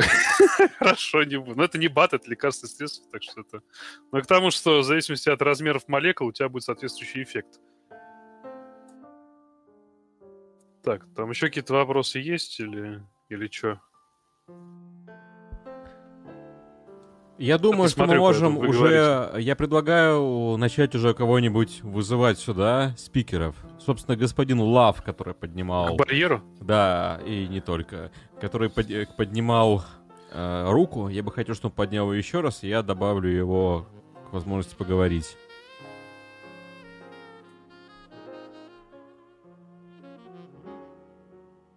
Так. Ну что ж, пока я его не вижу. Но, кстати, да, напоминаю, что сейчас вы можете поднимать руку, и мы вас будем вызывать голосовой чат. Вот, поэтому поднимайте руку смелее, если у вас есть желание попасть в эфир. А вот, кстати, нашел в чате, здесь кто-то пишет, значит, принимаю там витамин омега-3, пью по две таблетки каждый месяц раз в день, значит, побочка есть, не вредно ли? Есть у меня одна жизненная, значит, история. Работал я, э, первая моя работа была, меня сразу после института позвали, значит, в сборную России работать, с, э, тогда готовились к Олимпиаде, к Сочи, э, с никому не нужной, там, только-только выступающей командой по лыжному фристайлу, потому что только-только включили в Олимпийские игры лыжный фристайл, значит, и так как денег на Олимпиаду было много, и Сочи строили, и, там, и финансирование было соответствующее, в том числе фармакологическое, а я был молодой юный врач, значит, установка была такая, лечить, наблюдать, нужна победа. Значит, и на очередной сбор, значит, собираемся уезжать, набираем там лекарства, потому что мы уезжаем далеко, надолго, там, без страны, там, за границу, тренироваться. А, бездумно набрал большое количество мультивитаминов, так как нужно было вырабатывать, э, как, бы, как сказать правильно, а, некоторую квоту. Осваивать да, бюджет будет, ос, Осваивать бюджет, да, извините. Вот, значит, и... Как не в России а, живешь. Да, действительно, осваивать бюджет и вызывает меня к себе начальник значит, э, этого отдела фармакологического, говорит, а вот теперь, пожалуйста, садись и раздели общее количество таблеток и общее количество миллиграммов витамина В, В6, В12 и В1 в этих э, препаратах на общее количество спортсменов, и сколько у тебя суммарно будет один спортсмен получать в день, это витамины В1, В6 и В12. Просто вот я сейчас смотрю на те картинки, которые прислал э, там слушатель, да, и, там э, supplement facts у него написано, и там указаны э, дозировки витамина B6, там, B1, там, B2 вот на, на, на сзади этой баночки. Просто нужно понимать, что принимая большое количество препаратов, там разных БАДов, да, ты поним, они все примерно одинаково на самом деле составы, если разбираться, да, если примерно одна группа, то можно получить легко передозировку там витаминов B6, да, и у меня вот был такой залет, когда меня заставили пересчитать весь витамин В, который будет суммарно получать один спортсмен в сутки. И это был выговор. Ну, потому что витамины это не ну, как бы это химически активные вещества, да. которые мы в норме получаем с пищей. Их не должно быть чрезмерно большое количество. Люди никак это понять не могут. Что при чрезмерно большом количестве любого химического вещества в организме происходит интоксикация. Токсическое действие этих веществ. Так что зачем принимать чрезмерное количество этих препаратов, с какой целью, не очень понятно. С учетом того, что водорастворимый витамин, как ты правильно сказал, через полчаса у тебя с мочой выйдут все. Организм излишки их не терпит просто-напросто. Господа, кто хочет, можете подключаться. Мы добавим вас в голосовой чат. Поднимайте руку. В спорте и, вообще... И пригласим. О, есть Наиль Абдулин, который хочет зайти. Добавим его. Привет, Наиль. Добро пожаловать в эфир.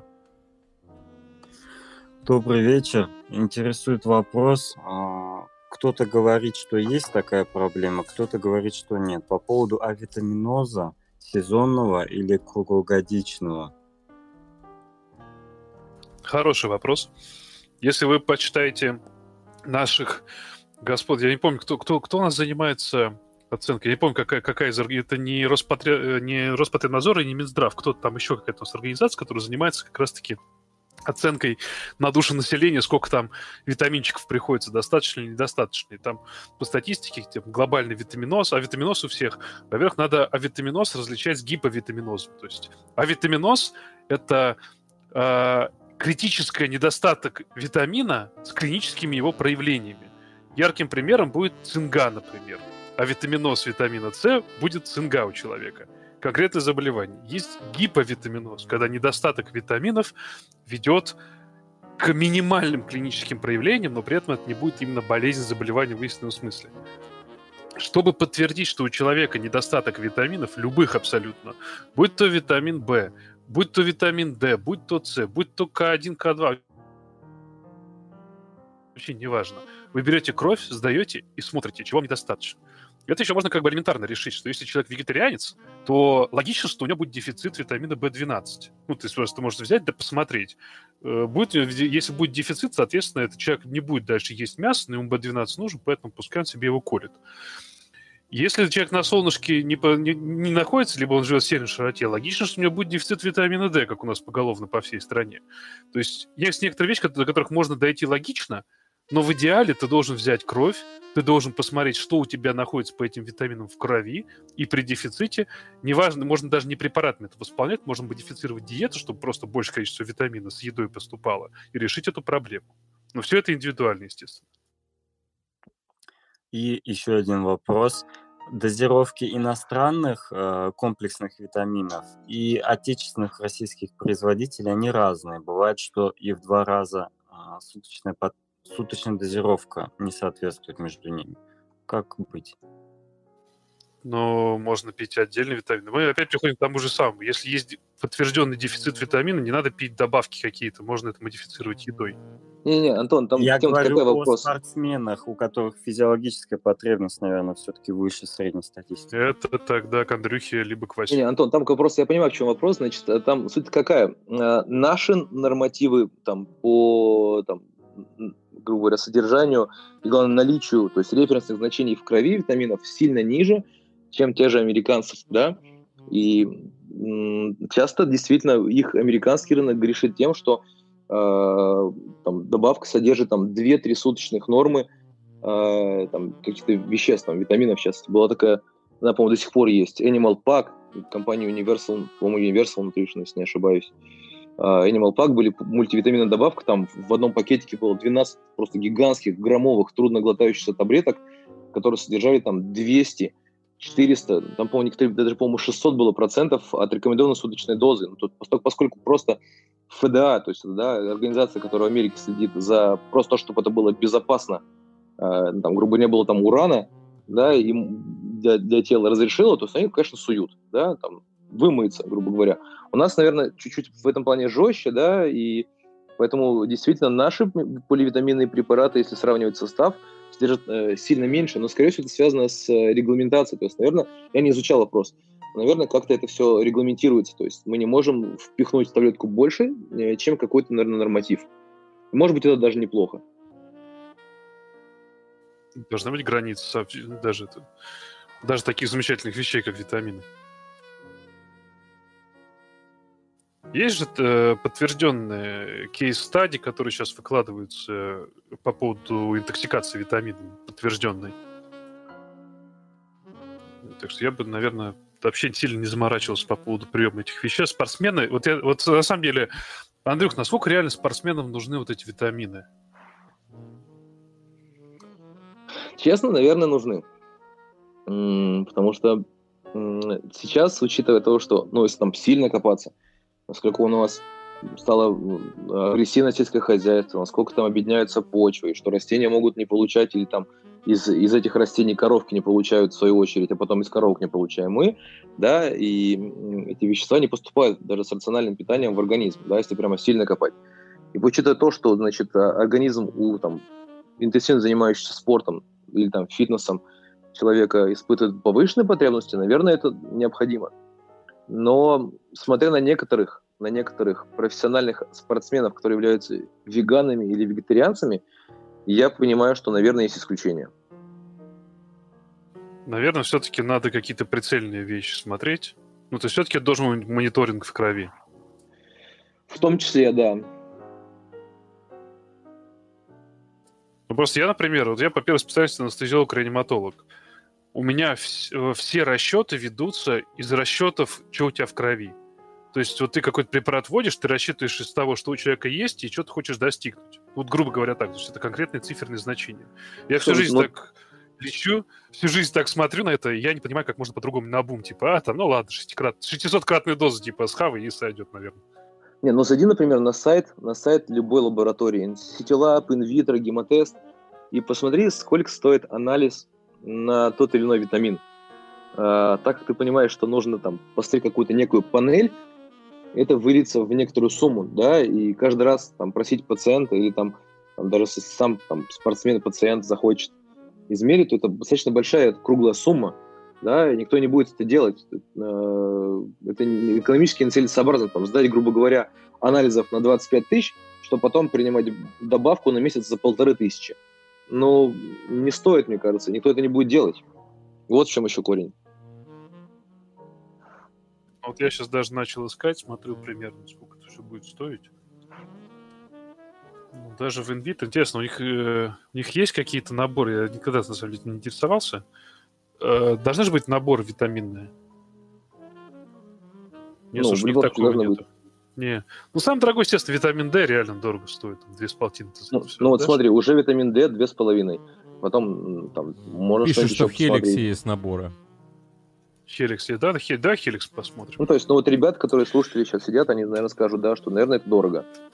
И еще от комментария. В инвитро популя- популяр... э, непопулярные витаминные панели, особенно сейчас. Я не понял. Ну, Ладно, окей. Ну вот, А, э, вот смотрите. Helix, Helix э, 16700. Это А, Д, Е, К, С, Б1, Б5, Б6. А вот господин Лав, который мы э, хотел очень давно высказаться, наконец-то я ему возможность поговорить. Вот он и есть в голосовом чате. Ну, Антон пришел. Давай, Антон, привет. Так Всех что- приветствую. Меня зовут Лушников Антон Владимирович. До недавнего времени я работал в центре Лизарова, в травматологом-ортопедом. Вот. А, Собственно, хотелось бы какие-то комментарии внести э, от прослушанного в прослушанное. То есть э, вот по поводу дозировки препаратов э, витаминных, где вот пишут столько такой-то процент от суточной дозы, я это всегда принимал так, что Здесь есть погрешность на биодоступность. То есть, да, допустим, вот если брать таблетки вот этого препарата конкретного, его, допустим, нужно человеку меньше, в 6 раз, потому что там 600% суточная потребность. Но по факту всасывается лишь какие-то там, не знаю, 10%. И биодоступность вот этих вот популярных добавок, э, популярных витаминов, на самом деле очень мало кто изучал. Вот. Э, Особенно это касается каких-то дешевых витамин добавок. Вот. Ну, я это, это всегда так воспринимал и вот. А, Также, как бы, если тему дискуссии, в принципе, обсудили уже предыдущие, э, мне вот всегда вот интересно было, что назначают врачи своим пациентам. Потому что у меня пациенты постоянно спрашивают, а что можно приобрести, какие витамины, дополнительные препараты для того, чтобы а, у меня вот перелом быстрее сросся или сухожилие. Ну, я, естественно, про свою специальность говорю. Вот. Мне кажется, в любой специальности э, врачам пациенты задают такие же вопросы. Вот, Антон, ну, как бы у тебя, вот, са- наверное, самый разнообразный пул пациентов из всех нас имеющихся. Вот ты вот рекомендуешь витамины или активные добавки или нет? Слушай, спасибо тебе большое. На самом деле, по поводу вот этих 600 э, процентов в день, это прям очень крутое замечание. Потому что действительно, сосется там не 600 процентов, а что там 60, там 60 процентов. По поводу твоего вопроса. У меня есть три стандартных витамина, которые рассматриваю, которые могу давать в любом случае. Я уже говорил, если человек вегетарианец, у него дефицит витамина В12, это он. Если это девушка, которая планирует беременеть, либо беременна первый триместр, это фолиевая кислота. И всем поголовно это витамин D, потому что дефицит колоссальный. И, как я сказал выше, это не витамин, это гормон. И, в принципе, наращивать его целью лечения в комплексе каких-то заболеваний или даже профилактику тех же самых, мои коллеги поддержат, я думаю, что постмиунзальные остеопорозы с переломами шейки, шейки бедра, с переломами позвоноч- позвоночника, э, это серьезная проблема. Вот я смотрю на это так. Все остальное для меня немножко странновато, потому что вот у меня коллеги-неврологи, которые налево-направо назначают витамины комплекса группы В. В любой непонятной ситуации мильгамма. Прям вот просто раз и все, и давай мильгамма. Я лично в этом не вижу смысла. Я не понимаю, зачем это происходит, люди это делают, но тем не менее, вот как по факту это есть. Вот то, что, то, что я обычно вижу. Спасибо за ответ. По поводу витамина D. а, Ты, э, естественно, не проверяешь наверняка у пациентов наличие витамина D в крови, уровень его. Наверняка назначаешь профилактические дозы или все-таки лечебные изначально. Какая схема? Можешь назвать? Схема такая. Приходит человек, я говорю, сколько вам лет? Он, она говорит, мне 60. Я говорю, окей, вы когда-нибудь витамин D сдавали, проверяли? Дальше два варианта ответа. Да, я сдавал, он был низкий, я что-то его принимал, и там непонятно какое-то время, потом я его закончил принимать. Тогда нужно достать этот анализ витамин D, посмотреть, насколько все было плохо, сколько принимал, примерно подумать, достаточно это или нет, особенно если контрольные анализы какие-то были, и назначить примерно такую же дозу. С учетом, что ничего не поменялось в жизни человека в рамках ЖКТ. Второй вариант, что говорит, нет, я никогда не сдавал витамин D, и что мне тогда делать? Тогда есть стандартные дозировки, да, 400-600 единиц витамина D в сутки на взрослого человека. В принципе, в реальности э, все зависит от времени года. февраль — это годовое дно витамина D у человека, потому что с сентября по февраль месяц интенсивность солнечного излучения такая, что больше отрикошечивает от озонного слоя, чем попадает к нам, соответственно, витамин D мы не получаем вообще.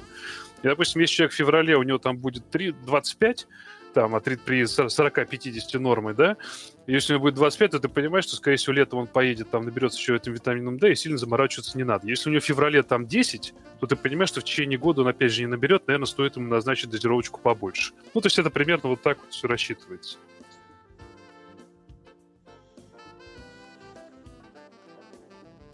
Я все, если что. Меня еще пациенты любят э, спрашивать, как я отношусь к мумиё. Ну и хорошо, если они спрашивают. Вот. Э, мумиё – это очень странное вещество, на самом деле, субстанция. Вот. И как бы, насколько я понимаю, это гуана, то есть летучих мышей. Это говно летучих мышей. Вот, да. Как бы мне на самом деле, вот, вот я никогда не понимал, почему этот препарат нет, нет, это не препарат, это говно распространено так. Ну, ты же э, понимаешь, люди любят всякое говно. Это все сразу объяснилось. Да, да. Вот ты сам ответил на свой вопрос. Чем буквально на днях был пациент. Говно, тем мы его больше любим. У меня буквально на днях был пациент, может быть, не помню, в среду или понедельник. Э, стандартный опрос, там, непереносимость лекарств. Он говорит, лекарства не переношу, но, говорит, на, на мумиоме аллергия. Я говорю, какая? Ну, у меня, говорит, отек квинки однажды был на мумио. Вот. Но, наверное, не самое безвредное. То есть, вы же понимаете, да, что на любой антиген, может быть реакция.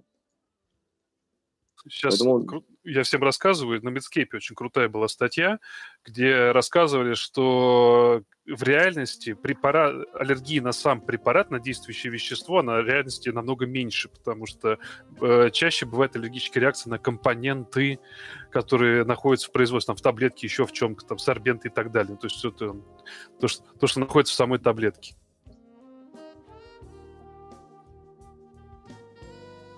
Ну да, я тоже читал некоторые там выкладки, действительно, что часто сама оболочка может вызывать, там, краситель, например, оболочки и так далее, стабилизатор молекулы, а, там, что еще добавляют в таблетки, там, как называют? Ну, зависит, зависит от того, что там есть. Да, да, да. Так, вот еще, может, друзья, часто мне родители сейчас, жалуются. А, сейчас, секунду. Друзья, поднимайте руки, добавим вас в прямой эфир.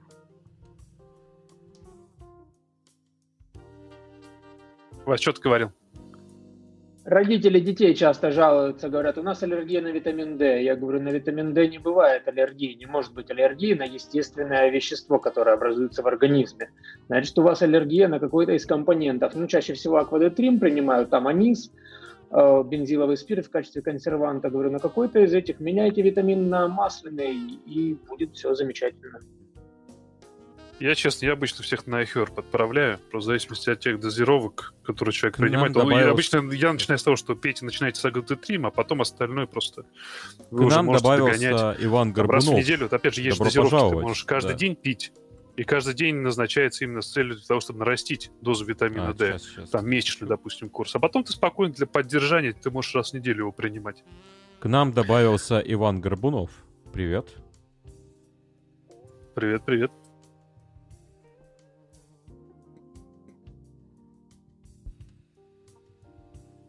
А, господин Горбунов, вы можете нажать кнопку с микрофоном, и тогда вы будете говорить, и мы вас выслушаем.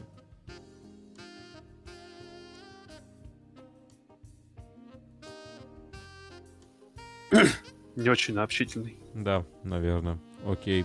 Ну, тогда в следующий раз. А, поднимайте руки, друзья. А, кто хочет именно поговорить, мы добавим сразу в эфир. Вот, нажимайте на микрофон, но мы, вы тогда сможете задавать вопросы прям, прям, прям непосредственно в этом голосовом чате. О, сейчас, он давно уже хотел. А, собственно, привет, А. Я тебя добавил. Так, э, собственно, ты можешь говорить? Алло. Да-да, привет, привет. Да-да, слышно, слышно. Всем привет. В общем, такой вопрос. Я занимаюсь спортом, ну, не то чтобы так профессионально, но достаточно активно. И не ем мясо, и вообще почти животные продукты не ем. И как мне вообще нужно, не знаю, э, ходить к врачу, может быть, сдавать какие-то анализы на витамины или еще что. Потому что очень часто такое состояние хронической усталости после тренировок возникает и очень медленное восстановление. Вот.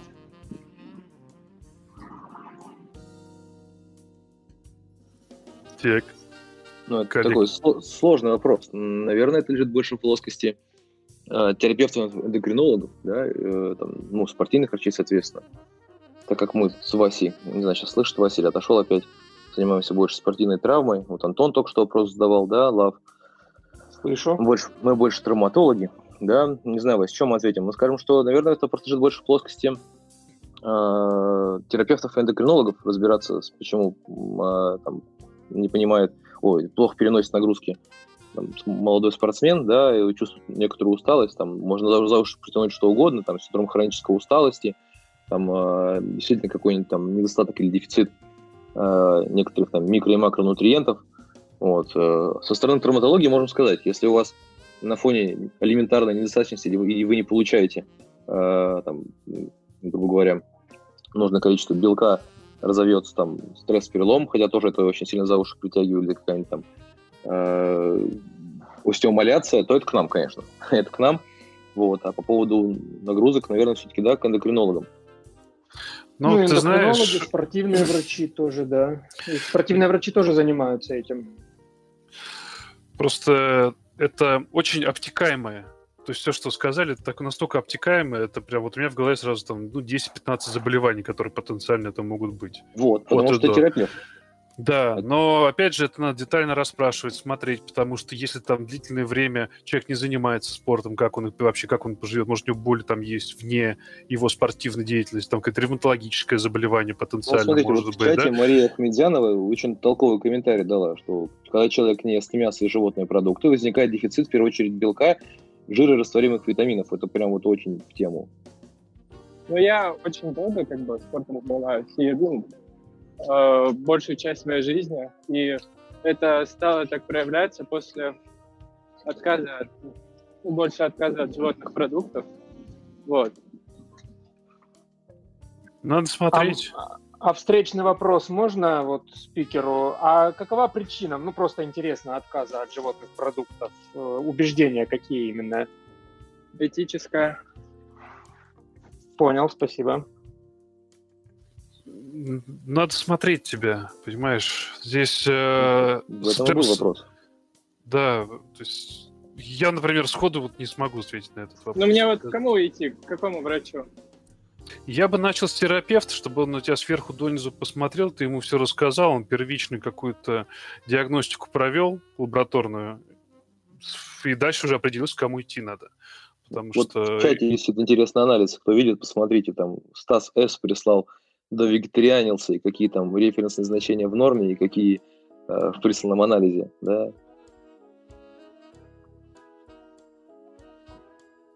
Окей, ну вот, вот мне, кстати, ин- интересно беда, да. по поводу веганов, вот всех этих спортсменов-веганов.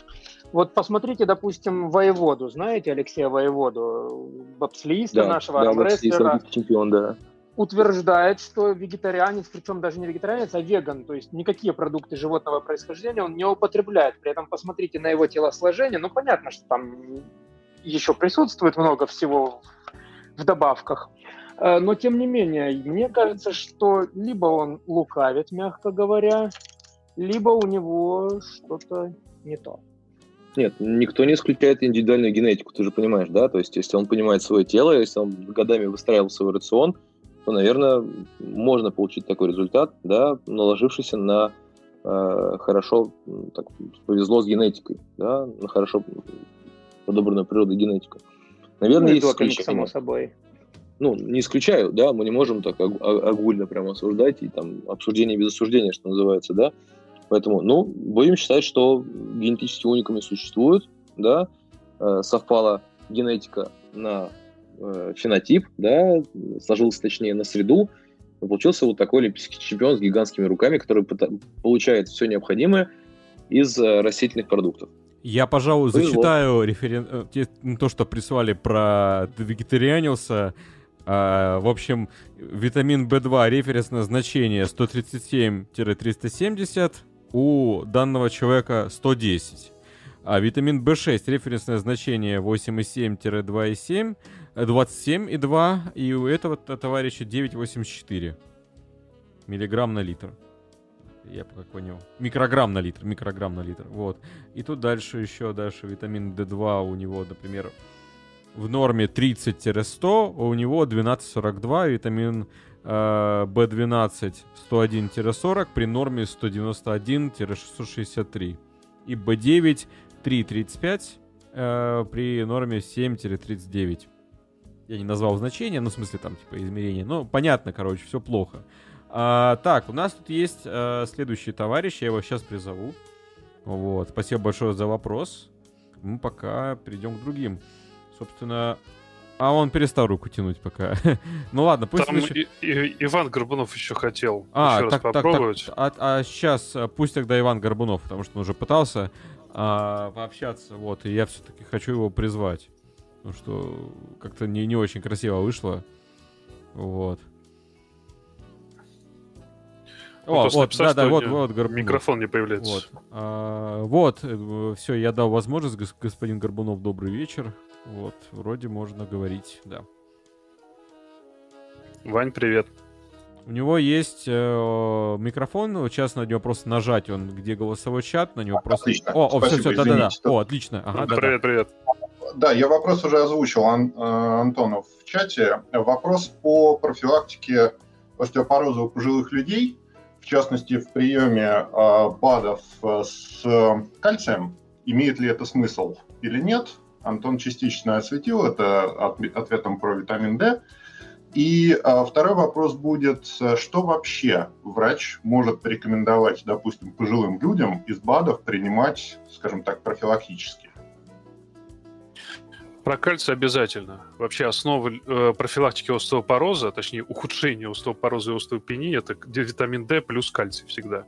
Просто это надо индивидуально рассчитывать в зависимости от суточного рациона человека, сколько он принимает. Если он молочку любит, на нее налегает, особенно обогащенную кальцием, может ему принимать вообще ничего не надо. Там он свои полтора-два грамма выедает, и никаких проблем с этим нету. Есть люди, ну, которые есть, молочку не любят. Говоря прости, перебью, э, БАДом э, будет являться вот как раз молоко. То есть, ну, просто пища. Да нет, это не БАД. Это будет просто обогащенное кальцием молоко. Сейчас все молочные продукты, они искусственно обогащаются кальцием. Ну, у нас таки, такого не так уж много. У вас, скорее всего, там такого очень много должно быть. Там вот э, Calcium Fortified Milk, допустим, и там прям, прям много такого. И дальше просто берется, рассчитывается, допустим, в день сколько человек принимает. Это цифра каждый день записывается, там, не знаю, 2-3 недели, потом просто делится на количество дней и рассчитывается, это получается будет средний прием кальция в день. И дальше компенсируется это приемом БАДов. То есть как-то примерно так делается. По поводу возрастных пациентов, что нужно по БАДам, честно, я даже сказать не смогу, прям затрудняюсь, потому что у всех все будет по-разному, опять же. Антон, а можно я встряну? Давай. Слушай, ну вот Ивану отвечу. Наверное, с э, пожилыми пациентами ситуация может быть сложнее. Во-первых, часть пожилых пациентов это дементные пациенты могут быть, да, которые могут забывать, принял или не принял препарат. Но это еще не принял полбеды, а принял и забыл, это другая крайность. Это первое. Например, назначение, например, мои возрастные пациенты, это пациенты с остеоартритом. Да, значит, возвращаясь к этим любимым добавкам глюкозамин, хондроитину, э, сульфату, это натриевые соли, да, избыточная э, стратегия вообще ведения пациентов э, с гипертонической, с вероятно, вероятно гипертонической болезнью, это снижение э, потребления натрия, да, попадания в организм. Значит, э, назначение в чем-то доказано, я читал статьи, э, назначение БАДов и избыточного количества хондротинсульфат натрия пожилым пациентам с остеоартритом приводит к тому, что у них может э, прогрессировать гипертоническая болезнь, что в свою очередь приводит к каскаду назначений. Соответственно, артериальная гипертензия требует, например, антагонистов кальция. Антагонисты кальция вызывают отек лодыжек. Отек лодыжек часто назначают мочегонные, и мочегонные назначают дополнительно, чтобы значит, э, снизить давление. Да? Значит, мочегоны вызывают неправильно подобранную гипергликемию или там, гиперкальц... Э, гипергликемию. Соответственно, назначается аллопуринол и сахароснижающие э, препараты возникают э, полипрагмазия, просто потому что, например... Я перебью, к нам вышел... добавился да. доктор Тео. Привет, доктор Тео. Тео. Привет. Значит, э, сейчас закончу тогда. И привет. получается, что однажды ортопед, который там не, не поинтересовавшись, решив там просто назначить, типа, давайте вот у вас остеоартрит, э, не будем нормально лечиться, вот вам, да, да как, как вопрос тому, что пытался там, доктор продать, как, как вопрос тому, что пытался там, доктор продать добавки с глюкозамином, значит, вот вам добавка, значит, глюкозамин сульфат натрия, там, мне плевать на вашу там гипертонию, у вас суставы будут здоровы. Пациент пожилой начинает принимать этот глюкозамин хондроитин в виде БАДа, и начинается каскад назначений уже у терапевта, который не разбирается в этом, да, глюкозамине, пытается лечить ему гипертонию, которая почему-то прогрессирует, просто потому что у пациента много натрия с этими добавками. Возникает э, этот камень преткновения, в этом, э, полипрагмазия, большое количество препаратов, одновременно поступающих в пациента. И что потом происходит с ними в крови, опять же, мы возвращаемся к началу нашей сегодняшней беседы, там черт ногу сломит. Наверное, с пожилыми пациентами это сложно. Я все, извините. Я тоже, на самом деле, хотел сказать, что лишнего прям вот добавлять в эту кашу я бы не стал. Прям вот там какие-то добавки сверху на это накидывать, на мой взгляд, это неправильно. А теперь ну, я вот скажу, ну, кто из вас наблюдал селенизм? Что, простите? Говорю, кто из вас наблюдал селенизм? Вот у меня был пациент, пациентка, которая отправила, ну, то есть у нее там выпадают волосы, крошатся ногти. Она такая задумалась, пошла, сдала на микроэлементы, у нее селен в два раза выше нормы. Так вот, ковид с этими необдуманными самопотреблениями всяких разных БАДов, включая селен, сейчас э, будет рождать определенный поток людей, у которых будут токсикации вот этими всякими микроэлементами, включая отравление цинком и отравление, отравление селеном. И поэтому вот э, как раз вот к теме того, что ты вот сейчас, Андрей, говорил, о том, что БАДы должны быть все-таки как-то укомплектованы или урегулированы э, врачами, вот это вот очень большую роль играет, потому что вот сейчас вот я жду пациента, у которого будет отравление цинком, и в результате этого будет какая-нибудь миелопатия, что, кстати, очень хорошо описано в литературе. Пока не встретил, но селенизм вот уже поймал. Очень Тео, как всегда, врывается. С очень... Да, Тео, да, с емкими замечаниями. С, с очень крутой темой врывается, а ведь да, ведь на самом деле Тео, ты прав. Сейчас народ бесконтрольно начинает жрать всякое говно в нереальных количествах. И я думаю, что надо лишний раз освежить знамя, знания по поводу интоксикации всякими микроэлементами, витаминами для нас, для врачей. Просто на всякий случай пролистнуть, посмотреть, что это может быть, как это должно выглядеть. Хотя бы общую симптоматику какую-то, потому что я вполне уверен, что такое может быть. Антон, слушай, последний спич. Э, можно мы с Тео поменяемся? Тео вошел в чат, я выйду, мне, к сожалению, нужно уходить. Я был рад со всеми все обсудить. Спасибо большое, было очень приятно. Приглашайте еще, хорошо? Андрюх, спасибо тебе большое, что присоединился к нам. Очень, ну, естественно, будем тебя звать. Что-нибудь. Всегда рад. Всем пока. Спасибо большое, что позвали. Да, поки-поки. Слушай, Тео, а вот этот вот селенизм, она к тебе пришла прям с селеном? Прям просто с анализом на повышенный селен? Нет, это было... Это как, знаешь, обычно вот происходит со всеми этими телеграм-чатиками, да, то есть кто-то кому-то что-то сказал, и этот человек решил мне написать. Естественно, что начался, вот я в последние полгода, наверное, научился жестко погружаться в БАДы, да, то есть мне на, называют какое-то имя этого БАДа, я начинаю гуглить, что, он, что вот этот БАД может давать. Да, некоторые пациенты, вот это вот самое трешовое, да, то есть, ну, я там принимаю, не знаю, тромбоаз, ну, и какие-то БАДы.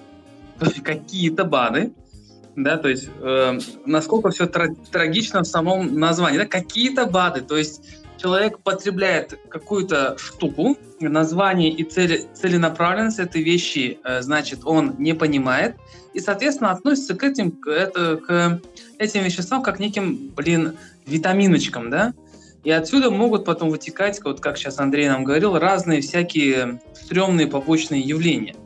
И, как я понимаю сейчас, э, фармкомпании сами заинтересованы, чтобы их препарат не был лекарственным, а был БАДом, просто потому что, блин, оборот этих лекарств, ну, этих веществ, он просто проще. И никто в целом не задумывается, не заморачивается, что, собственно, с ними можно делать, и как бы, что они могут, ну, то есть, такой вот, да, на психологическом уровне БАДы потенциально более безопасны, чем какие-то лекарственные вещества. Они также, преподают, также подаются. Ну, то есть это прям вот большая проблема. Я, например, я не знаю, что с этим делать. как это? Только если на каждом своем приеме каждому пациенту говорит, что БАДы это опасно, пожалуйста, старайтесь избегать этого, точка. Или там под контролем врача надо их принимать, потому что они не опасны. То есть как, как, как, как с этим бороться глобально? -то? Я, например, не знаю. Ну, эта тема, на мой взгляд, она все-таки просто, блин, э, скажу так, глобально самая большая проблема среди пациентов в том, что они не могут сделать э, однозначно выбор в отношении своего здоровья. Да, то есть лекарства их пугают, а то, что называется биологически активной добавкой, то есть добавкой, их это уже не пугает. Да, и э, справедливости ради стоит сказать, что есть, конечно же, БАДы, которые в тех или иных обстоятельствах они ну, показали, по крайней мере, свою эффективность в рандомизированных клинических исследованиях. Вот сейчас вот все удивятся, но вот буквально на позапрошлой неделе я назначил гинкобиолога. Да, перед тем, как начнете кидать тапками, сразу скажу, что э, в журнале Neurology, по-моему, от 2013 года была статья о том, что 240 мг экстракта гинкобилобы эффективно как добавочная терапия к амантадину для лечения тардивных дискинезий. Да, я пробовал на некоторых препаратах, но опять-таки на, на некоторых, говорю, пациентах, но опять-таки это как добавление к основной терапии. Как она работает, а? Аугментация. Ну, вероятно, как аугментация, да. Это к чему я... Не расслышал. Это отсылочка к Deus Ex, ну, типа, аугментация, все, не буду пояснять. а, да, кстати, сразу, господа, а, поднимайте руки, мы вас всех добавим поочередно в голосовой чат, чтобы вы могли поучаствовать. Будем добавлять по одному, потому что, чтобы это было достаточно прилично. В общем, я это к чему сейчас, говорю. А, вот а, сейчас, кстати, там зачитаю комментарий из чата, мне он понравился. БАДы бывают разные. Сейчас в аптеке мода синтетичес... Э, много синтетических ингредиентов в составе БАД. Надо смотреть составы, надо создавать анализы и контролировать их прием врача, который в данном случае разбирается необходим, повторюсь. Так, еще раз. БАДы бывают разные. Сейчас в аптеке много синтетических ингредиентов в составе БАД. А, надо смотреть составы, надо сдавать анализы и контролировать их. Прием врача, который в этом разбирается, необходим. Повторюсь, это цитата. Я ничего не менял. Ну, да нет, теперь понятно. Ну да, синтетика. Все, все к этому рано или поздно приходим, что все начинает синтезироваться, и вместо растительного мы получаем какой-то стабильный синтетический препарат. Ну, хорошо ли это или плохо, покажет опять же время, я думаю это все, это абсолютно правильное замечание, комментарий, но вот я, например, начал сталкиваться с тем, что когда я просто банально собираю анамнез, особенно вот э, в моей категории пациентов, которые обычно старше 65 лет, я сталкиваюсь с проблемой, как только я перехожу к медикаментам, говорю, ну, называйте свои медикаменты. Вот они там, не знаю, перечисляют штук 6 наименований препаратов, которые они потребляют не, не один раз в день, да, и какие-то БАДы, какие-то БАДы, все, и никто не может вспомнить, блин, какие БАДы, кто там что потребляет. Э, это вот такая вот тотальная безответственная, такой безответственный подход к приему врача, что люди э, не, не готовятся к нему, не подготавливают количество медикаментов, которые они принимают. И в итоге это все сваливается в такую кучу, типа, ну, вышлите тогда мне весь список медикаментов, которые принимаете, они потом мне высылают, а там вот эти БАДы, их наименований больше, чем лекарственных препаратов, которые они принимают. Ой, суммарно их тоже больше. Вот. И вот как раз вот к истории о гинкибилобе, почему я говорю, БАДы меняют иногда, как, как смогут выступать как аргументаторы, да, то есть они меняют эм, фармакодинамику основных лекарственных препаратов. Мы потом можем сидеть и думать, а с чего это вдруг пациент ушел в например, серотониновый синдром, да, если у него есть в схеме э, фиозы, не учитывая, что там, возможно, есть определенные э, БАДы, которые влияют на цитохромы. Вот это такая глобальная проблема, да, то есть и как, как вот Антон не знает, как ее решать, я тоже пока не понимаю, как это вот прям реально решить.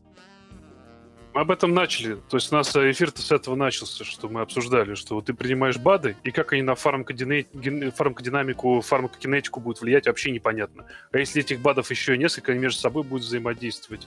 Ну, то есть это больше вопросов, чем ответов. На самом деле, на данный момент это требует изучения и каких-то данных, которых по факту нету, потому что БАДов больше, чем данных. Их становится еще больше и больше. Вот тут еще один вопрос прислали. Здравствуйте. Могли бы рассказать о сибутрамине и микрокристаллической целлюлозе? Э, тан-тан-тан-тан. Ну, я честно, я не знаю даже, что это такое. Тео, ты знаешь, что это такое? Левайся. Ну, слушай, я не скажу, да, то есть Э, не знаю, не скажу, не кристаллическая целлюлоза. Блин, это для меня как квантовый сахар, слушай, я прям не знаю.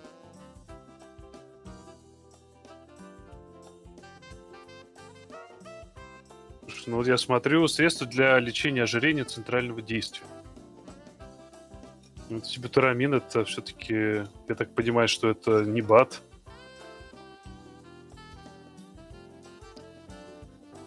Ну, то есть это лекарственное вещество лекарственным взаимодействием, извиняюсь, применить средства, ингибирующие активность фермент тахром П3А4. Нет, товарищ, извините, это не БАТ. Здесь Сибутрамин, да, это производное амфетамина, ну, как бы с, с родственное метамфетамину вещество. Если мы про сибутрамин говорим именно. Да-да-да, про него как раз. И про кристаллический... Я просто тут с пациентами сижу, в полухо слушаю. А про кристаллическую целлулозу ты что-нибудь знаешь?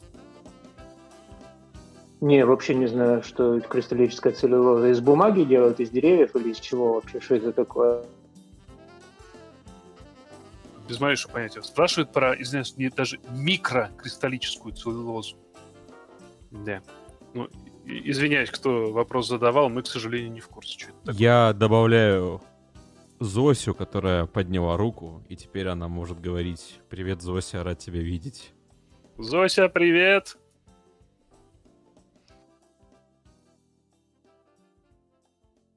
И Зося замолчала.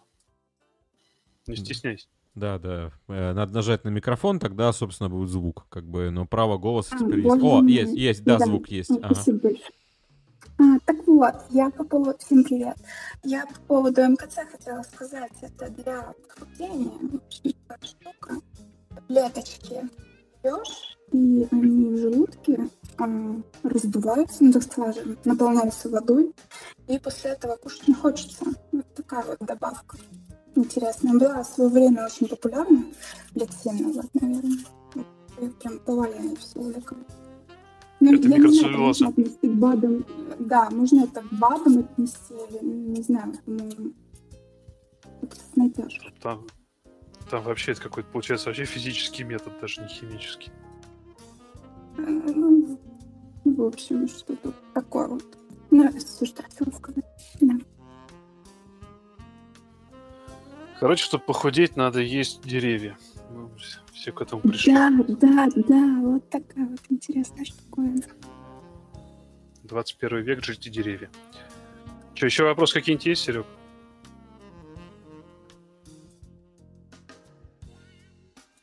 Чумной. Чумной замолчал.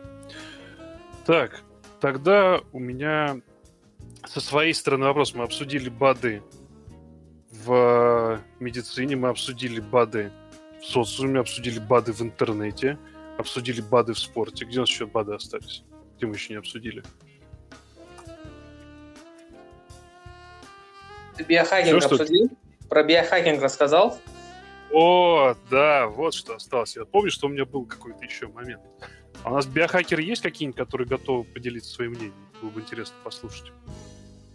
Ты задаешь хитрый вопрос, а ты просто вопрос на вшивость, да, тут? Ну, да нет, почему? Мне другая сторона, мне всегда интересно послушать, что люди скажут. Другой вопрос, что какие цели приема этих препаратов, да, вот мы обсудили, что это небезопасно, а знают ли они, что это небезопасно? А как они аргументируют эту небезопасность? Это же интересно послушать поводу биохакинга у вас не было, ну, период учебы таких знакомых, которые бы принимали активно перед там курсами. Мне на курсе, когда была, очень рекомендовали третьекурсники пропить перед стам. В общем, классно вообще перед сессией, вообще огонь просто. Вот, но как-то я подозревала, что это какая-то ерунда. Вот, а еще ну, ты... был популярен. Это лекарственные средства, понимаешь? Да, да, понятно, но как бы из БАДов что-то вспомнить, чтобы кто-то активно принимал. Поэтому... Тут есть э, добавление сейчас э, для доктора Тео. Пишет Лав. Тео, по моим наблюдениям, каждый второй пациент не помнит название дозировки препаратов, которые принимает постоянно. А БАДы очень часто дарят заботливые в кавычках родственники. Да, да, да. При, при, при том, что э, да, вот обязательно надо пропить там какой-то БАД. Вот я вот сейчас пролистываю литературу и как раз, да, про цинк. В литературе даже описаны истории э, так называемой цинк-токсичной миелопатии за счет того, что цинк блокирует всасывание меди в слизистой желудка, э, слизистой кишечника, и в связи с этим наступает меддефицитная э, миелопатия. Так вот, источник даже может быть просто банальная зубная паста, да, то есть это к вопросу о том, что если вдруг кто-то задумается что стандартные дозировки цинка, которые потребляют для профилактики ковид, в целом безопасны. Не всегда. Вот. Но я прям, как только увижу этот случай, я обязательно его, думаю, опишу у себя там на канале. Это должно быть интересно. Я сразу вспоминаю, у меня за, за период ковида был один товарищ, который, ну, такая модная тема, интерназально цинк капать. И кто не в курсе, он вызывает необратимую анасмию тоже. И он пришел, у него была анасмия, Э, вот, я спрашиваю, там, что принимаете? И он говорит, ну, вот там цинк в нос. Я говорю, вполне возможно, что у вас, к сожалению, не ковид. Вот, и оказалось, что да, у него там все отрицательно пришло. И анасмия у него индуцирована как раз-таки интерназальным приемом цинка.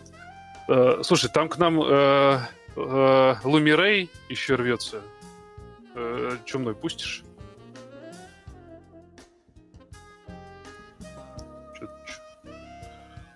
Что мной залагал?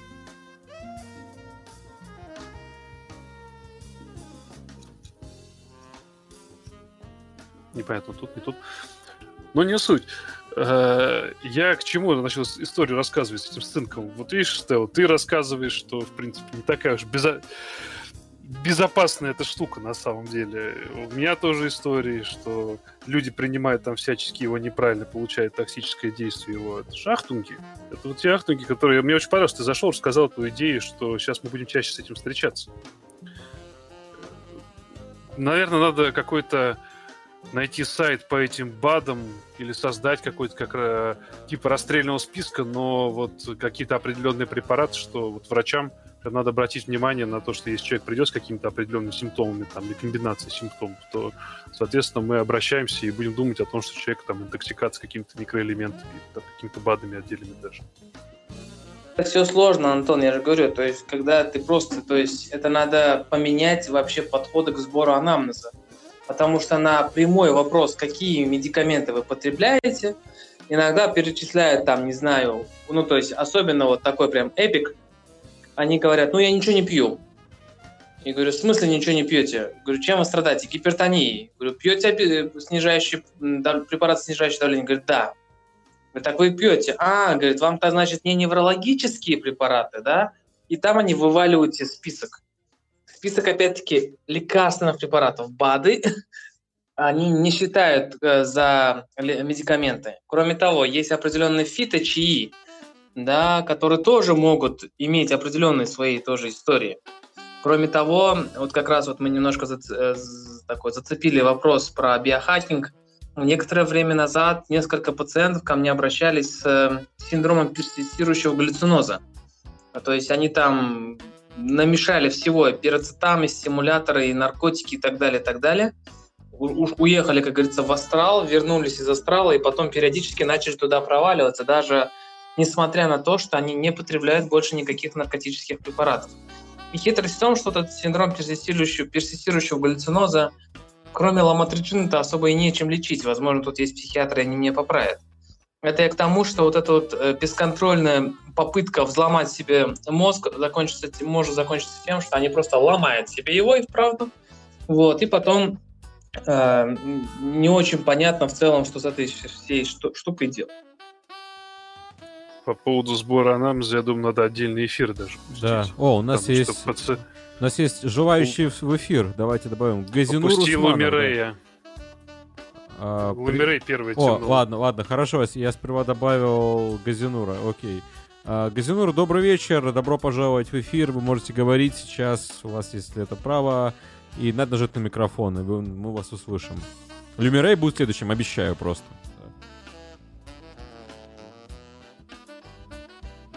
Так.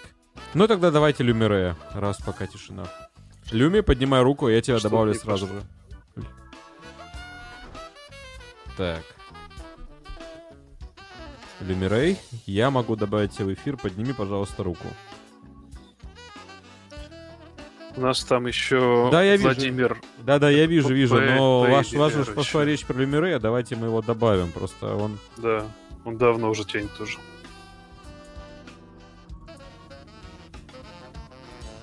Так. Ладно, окей, добавлю его. Я не знаю. Так, подожди, сейчас я ему напишу, блин. Сейчас. Ну, добавь так, а Владимира П. тогда. Что, товарищ, руку сейчас, просто сейчас. так, что тянь? Подожди, сейчас. Потом Луми добавим. Сейчас. Не, ну просто я не пойму, что делать, как бы... Да что делать? Лу, Луми что-то... Слож, сложный отвалился. Слож, сложный вопрос. Тогда Владимира П. Что время тратить? Что время тратить? Да, окей. Владимир а, о, есть, давай, Люми, окей. Е, при, привет, привет, привет, Люмирей, мы тебя опустили в эфир. Ты можешь говорить. Я уже даже успел забыть, что хотел сказать. А, вообще нет. А, ну, во-первых, наверное, изначально хотелось бы свое не самое положительное отношение к БАДам высказать. Э, наверное, все равно здесь есть какие-то достаточно такие далекие от медицины люди, и вот меня больше этическая сторона вопроса, наверное, волнует, потому что э, мне не очень нравится, как многие БАДы позиционируются как какие-то волшебные таблетки, которые там э, поднимут нефритовый стержень, сделают партию сильной, и густые черные волосы у великого лидера России будут расти. А, плюс, э, вот э, опять же, тоже учитывая то, что я работаю в детской онкологии, все равно э, рано или поздно какие-то родители ко мне начинают подходить с вопросами о том, какие БАДы можно пропить. И наверное, в связи с этим вот, меня очень сильно, как я уже сказал, задевает этическая сторона вопроса. Эти БАДы далеко не самые дешевые, и вот э, учитывая то, что они там позиционируют чуть ли не какие- какие-то чудо-таблетки, которые способны поднимать мертвых на ноги, ну, вот, я не, не, не могу их рекомендовать, и вот, собственно, э, мысль запутал, ну, то есть в целом, я думаю, понятно то, что меня не устраивает их рекламная политика, во-первых. Во-вторых, непонятные действия. В-третьих, как э, уже ранее говорили, э, как они будут взаимодействовать, собственно, с своими лекарственными препаратами, которые будут людей лечить. А, вот, это первое, о чем хотелось бы высказать. Второе, я хотел высказать свое также неоднозначное отношение к э, витамину D, особенно к его повальному дефициту. То есть я, вот если честно, не очень вижу причины назначать его всем поголовно, потому что ну, извините, а за, чего ради, если это не имеет никаких клинических проявлений? То есть я, конечно, опускаю людей, которые кальций просто сами не усваивают, людей, которые там а, на диализе находятся, которые из-за этого кальций теряют, и ну, людей, у которых какие-то проблемы там с э, щитовидной железой, например. Вот. Ну, собственно, наверное, высказался Спасибо. Спасибо, Луми. На самом ну, по поводу первой части я прям целую, обнимаю. Я согласен, это неэтично, это вообще фу-фу-фу быть такими.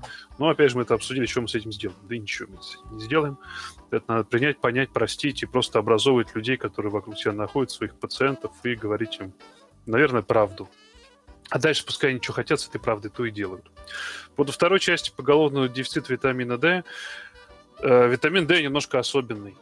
Он особенный в том плане, что если все остальные витамины ты можешь в достаточном объеме получать с помощью пищевых продуктов, витамин D, он все-таки больше синтезируется э, и со- э, с помощью солнечных лучей, да, в коже. И тут как бы факапчик, то, что если ты живешь в северной широте, будет мяу. Ты не сможешь получить его достаточно.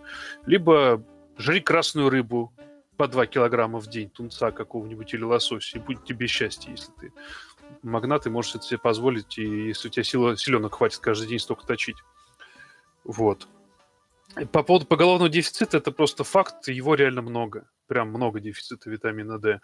А клинических проявлений у тебя не будет, пока у тебя шейка бедра не хрустнет. Вот, как-то так.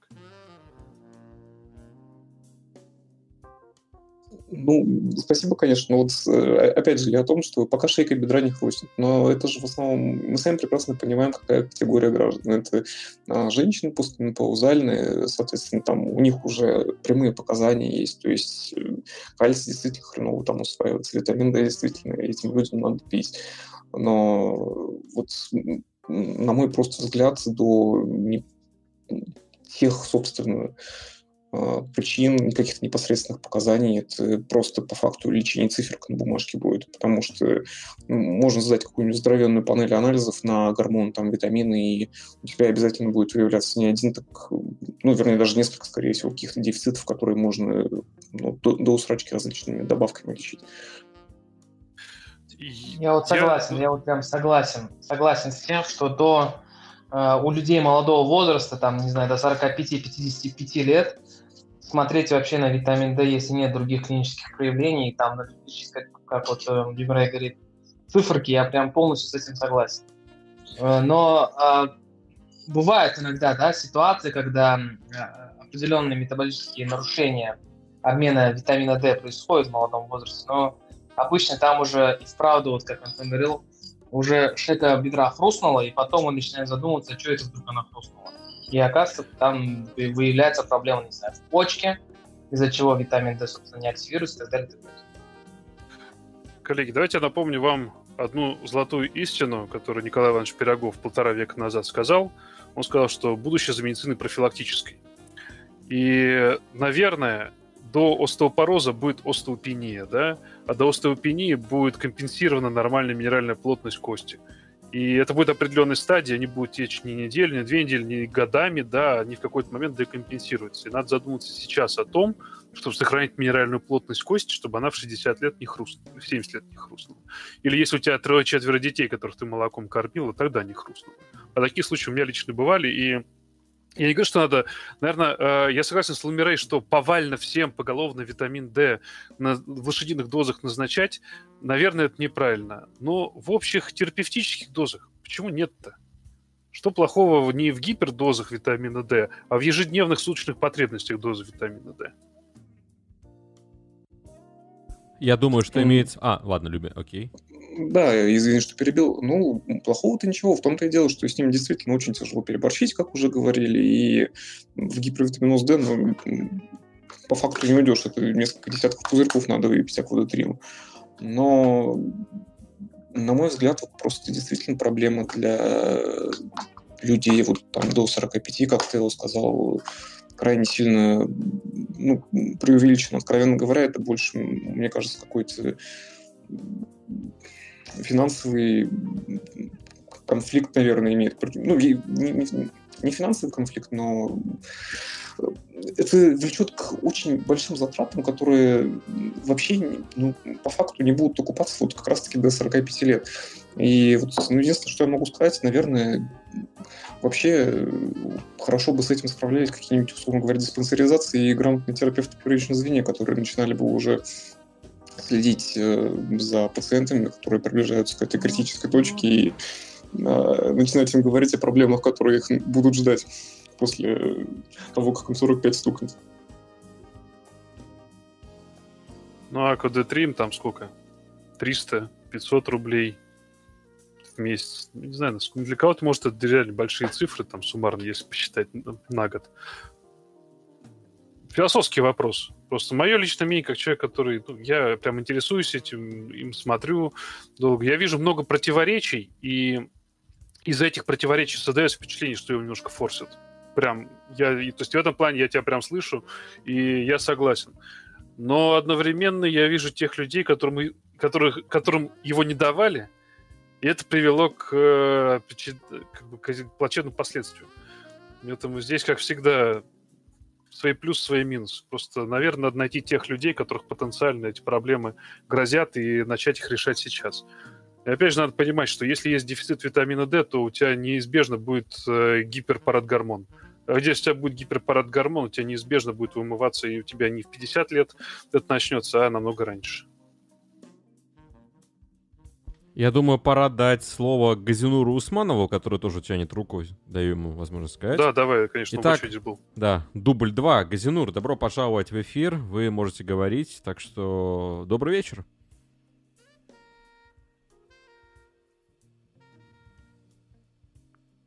А, надо Там нажать на, на- микрофон. на- На- на- да-да. да, на микрофончик нажать.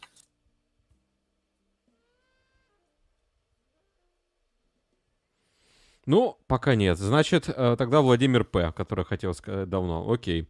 Владимир, добрый вечер. Вы в эфире, и теперь вы можете говорить. Здравствуйте. Добрый вечер, да. э, Спасибо, что дали слово. Действительно, сегодня затронуты интересные темы, и как раз в связи с чем у меня возник вот два вопроса, ну и некоторые мысли. А, Касаемо как раз витамина D3, а, вот тоже ваше мнение интересует. В основном мы здесь э, слышали, озвучили про взрослых, а все-таки в детском возрасте, в педиатрии, даже больше в подростковом возрасте, насколько же все-таки его целесообразно назначать, тем более, как вы правильно заметили, от регионов зависит. а? То есть, если это южный регион, солнца полно, вроде как бы э, витамин D должен образоваться, но детям в наших южных регионах, несмотря на все про все, усиленно его назначают. Причем чаще там, да, D3 омега какие-нибудь, да, препараты. И как тоже здесь заметили, э, насчет цены. Я не совсем, как бы так был, не совсем понял. Тот же Допельхерц стоит 400 рублей, какой-то другой там, не буду врать, уже 200. Вроде доза одна и та же, препарат один и тот же, а цена уже как-то, соответственно. Честно, отъем денег у населения. То есть ваше мнение, насколько все-таки целесообразно витамин D3 у детей? Причем дети, как правило, не сдают вообще этих анализов. То есть врач-педиатр. А, вот у вас, наверное, слабость, тревожность, это недостаток витамина D, пропейте, и все будет хорошо. Вот. И... Я могу, Ага, слушаю. как детский ортопед, могу вам ответить, работающий на юге, как раз в Краснодаре. Мгм. Рутинно назначаю всем витамин D, потому что есть э, рекомендации Союза педиатров России э, профилактика недостаточности и дефицита витамина D у подростков и детей. Так и называется национальная программа эта. Э, Всем детям до 18 лет в обязательном порядке рутинно назначаются профилактические дозы. То есть с одного месяца до одного года дети, грудные дети, это 1000 единиц витамина D. С одного года до трех лет это полторы тысячи витамина D, единиц витамина D. И с трех лет до 18 это 1000 единиц витамина D. Это Сутки, рекомендации доза. для... А? Суточная доза, 1000 единиц. Ну, 1000 единиц, в принципе, профилактическая доза считается. Для севера России, для Сибири, Зауралья э, смесь Ну, то есть, получается, все-таки в педиатрической практике это оправдано. И до 18 все время полторы тысячи единиц. То есть там Мгм, Окей. И последнее уже, второе, да, второе, последнее. Насчет БАДов. А, тема, да, действительно неоднозначная. Вроде как бы они что-то помогают, но клинически вот это все.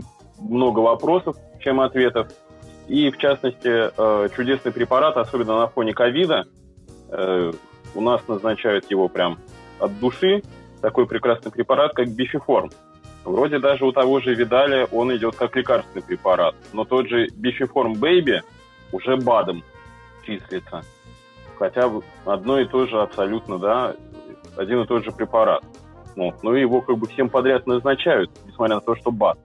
Соответственно, а есть ли смысл тогда в таком БАДе, если фактически, опять-таки, это просто деньги на ветер укидываются? То есть есть, в принципе, может быть, другие препараты, либо сам кишечник как-то справится, то есть там, я не знаю, эти, там йогурты, где действительно живые эти культуры. То есть насколько вот ваше мнение, вот такие БАДы, насколько они эффективны? Ну, наверное, я отвечу тогда. Вот я сейчас смотрю, все-таки это фармакологическая группа средств нормализующих микрофлору кишечника в комбинациях. И, скорее всего, есть... Это, скорее всего, не БАТ, это все-таки лекарственное средство. По поводу бифидобактерий вообще сейчас идут активные споры в мире, потому что микробиот кишечника это стал таким камнем преткновения сейчас находится Ну да, вроде как бы это все пробиотики, и а насколько эффективность тоже не доказана фактически. Есть определенные штаммы, которые имеют доказательную базу при определенных заболеваниях, конкретных заболеваниях. Допустим, если ротовирусная инфекция, я не, сейчас, честно не вспомню, какие, э, как какой-то один штамм, который там на несколько дней уменьшает диарею при ротовирусной аденовирусной инфекциях.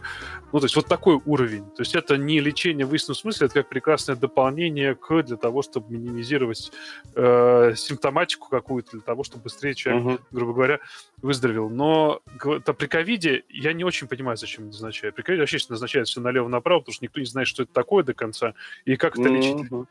И это как больше... Паль... Я, я это, на это так смотрю, больше как пальцем в небо. И... В том-то дело, у нас, опять-таки, извиняюсь, перебиваю, да, у нас помимо вот этих, то есть бифиформ того же самого, да, там для профилактики всем подряд тоже и витамин D3, и там еще какие-то, то есть вот читаешь и понимаешь, а уж я уж молчу реально про гомеопатическое при ковиде, это вообще высший пилотаж. Ну, про гомеопатию, про фуфломицин у нас был подкаст. Да, да, да, да, да. Угу. И, к глубокому сожалению, как бы тоже принять, понять, простить. Как прекрасное дополнение к основной терапии конкретной, да, почему бы нет. Как отдельное лечение, нет, конечно, это фу-фу-фу, и не надо быть таким. По поводу бифиформа у нас... Я просто э, вспоминаю, я работал в ожоговой реанимации, начинал свою профессиональную деятельность, я работал в ожоговой реанимации. И на фоне ожоговой болезни очень много проблем с кишечником, потому что нутритивная поддержка угу. там особенная, повышенное белковое питание, вот то, о чем Андрей говорил, это, естественно, угу. диарейные синдромы, это и метеоризмы.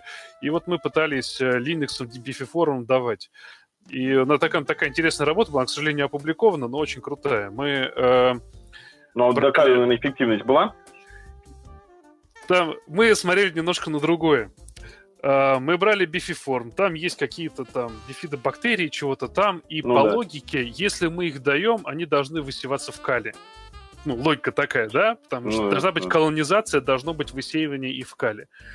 И мы их давали в огромном количестве, а высеивания не было.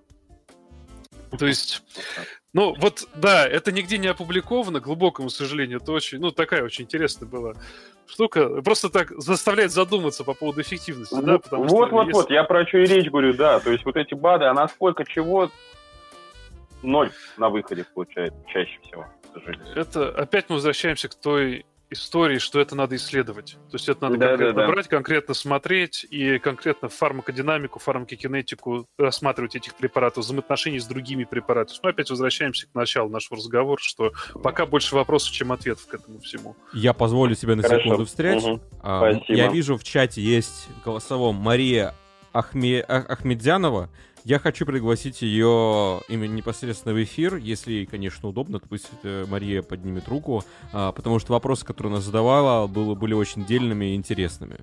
И тем давайте, более, как написано, давайте. что она врач-терапевт, диетолог. Давайте, будет интересно пообщаться. Мария, поднимите руку по возможности тогда. Мы вас добавим в эфир, если вы, конечно, хотите. Вот. Кстати, замечу, э, ну, по поводу офтальмологии, непосредственно БАДов не так много, разве что при пресловутая черника. О, боже мой, черника форте? Да.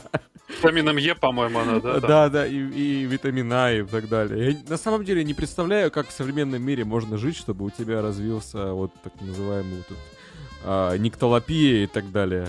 Ну, это... Хлопе это же вроде дефицит витамина А. Да, это... ну я про витамина А. Ну да, да, я про это говорю. Да, да, очень. Да. Но тем не менее, как бы в офтальмологии тоже присутствует черника. Ну, особо больше БАДов я не припомню там каких-то витаминов. Ну, как бы банально это всевозможные витамины для глаз, так называемые. Вот. Хотя, знаешь, кстати, есть такой сомнительный препарат, я не знаю, с чем это считать, флумицином или БАДом, это катахром и подобное, которые вроде бы как э, снижают риск развития катаракты у человека. Не риск, точнее, а, типа скорость развития болезни. Я...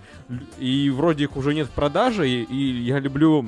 Ну, их пожилые люди как бы капают достаточно долго, и любимая фраза бабушки, что типа, а вот у меня катаракта развилась, потому что катахром из аптеки изъяли, и все, перестала капать, катаракта развилась. Ну, как бы, причинно-следственная связь не в этом, но тем не менее забавно. Так, э, написано, Лаки Доктор пишет, в офтальмологии без баз употребляют визоптик рекой, потом сухие кератиты. Ну, посмотри, ну, опять же, по поводу синдрома сухого глаза и так далее. Вот я счастливый обладатель, в кавычках, а, синдрома сухого глаза, причем ассоциированного с герпесом а, роговицы. Я хочу сказать, что реально всякие заменители слезы, я не буду сейчас называть их, потому что мне не задонатили э, фармкомпании, но, в общем, они работают, они есть, и э, они реально помогают, это не БАДы, и поэтому это, там никто не, не злоупотребляет. Если есть показания, если сохнет глаз, то почему нет? Вот, это, это не БАД, это работает. Тем более про это есть даже исследования и так далее. А, вот, так, господа, э, поднимайте руки, мы будем вас добавлять в эфир, с удовольствием э, побеседуем. Дальше мы говорим сегодня, напоминаю, про БАДы и про то, хорошо это или плохо. Вот. Ну и вообще в целом обсуждаем БАДы в современной медицине. Это такая вот пара медицина, пара лекарства. Кстати, мне кажется, неплохо назвать БАДы пара лекарством, фактически. О, собственно, Зося вновь хочет поговорить, добавляю Зосю снова. Зося, ты в эфире, ты можешь общаться, говорить, издавать звуки. Привет. Спасибо большое, привет. А тут Арина просто спросила по поводу а, того, что показателен ли анализ на ферритин или нет. И этот вопрос, потому что ну, для меня вопрос актуальный. Вот, и как бы я спрашиваю, он показателен или нет как а, анализ на поиск скрытой вот этой анемии. Ну, просто сейчас то, о чем мы говорим, я так понимаю, мы говорим о железодефицитной анемии. Да, да. правильно, правильно же. А, ферритин да. входит в один из скрининговых анализов для дифференцировки железодефицита с железодефицитной анемией, потому что бывает железодефицит без анемии вот скорее в рамках такой вот диверсификации, что у тебя либо то, либо то, либо и то, и то, наверное, ферритин хорош. Вне э, воспалительных каких-то процессов, потому что ферритин будет повышаться при любом воспалении, соответственно, если человек с ОРВИ, там, с чем-то, с ковидом, неважно с чем он сдает ферритин, он будет высокий, это будет недостоверная цифра, ее надо будет пересдать по мере нормализации состояния. Я ответил на вопрос или нет? Да. Ну, просто... Может, может что еще не сказал. Вот нас тут присылает э, исследование по поводу витамина D, что э, прием витамина D не был ассоциирован с э, смертностью у взрослых по сравнению с плацебо. Ну, то есть, короче, разницы никакой нету. Витамин D снижает риск э, от рака на 15%, ну и что надо больше исследований для того, чтобы понять, что это такое. Э, я прям согла- согласен. Ну, то есть, э, пока на данный момент витамин D это просто хайп. Вот я с, с этим прям сто процентов я прям солидарен, что сейчас вокруг свет все на свете. И, но я все равно следую вопреки, не значит, там, да, то есть, если человек витамин D, не значит то, что у него э, там только витамин D приводит к остеопении, там у него гиперпаратиреоз нет или еще что-то там заболеваний, либо метастазов, которые привели к этому перелому. То есть, естественно, надо смотреть э, рационально на это все. Но я, опять же, мое личное мнение, дать витаминке D, вывести его на нормальные цифры, да ничего плохого не будет. Ну, на данный момент данные только о том, что ничего плохого не будет. Что будет дальше, поживем увидим.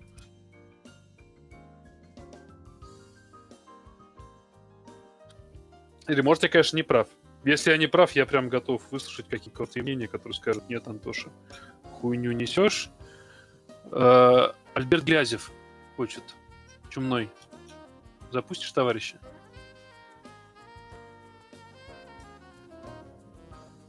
Что так, бля, чумной у нас?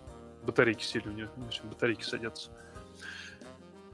Э, наверное, какие-то резюме надо подвести, скорее всего, да? Все-таки там мы уже трещим с вами. А, БАДы не являются лекарствами. Однако и в связи с тем, что это биологически активные вещества, они потенциально могут каким-то образом воздействовать на всасываемость, на эффективность препаратов. Как мы до конца не знаем. Поэтому нужно больше исследований, нужно просто обращать на это внимание и не пропускать это мимо ушей для врачей. А для пациентов обязательно говорить, что принимать какие БАДы, либо даже с осторожностью прекратить прием этих э, БАДов, потому что вот из нашей двухчасовой дискуссии стало понятно, что они могут негативно воздействовать на ваш организм. Есть и смертельные случаи, которые Андрей Сиденков нам предоставил о том, что люди, принимающие БАДы, они даже немножко умирали, инвалидизировались, и все это ай-яй-яй та-та. Э, естественно, мы не можем влиять на э, рекламу БАДов, мы никак не можем повлиять на продвижение БАДов, потому что Антон, все производители... Они... Сейчас, сейчас, сейчас. Я, да. я, я, я, мы хот... Ну да, я... тут есть еще э, Альберт Гелязев, который хотел зайти в чат давно, да, я да, его да, добавил, да-да. Ага. Да, Альберт, приветствую, да. Да, добрый вечер, уважаемые коллеги.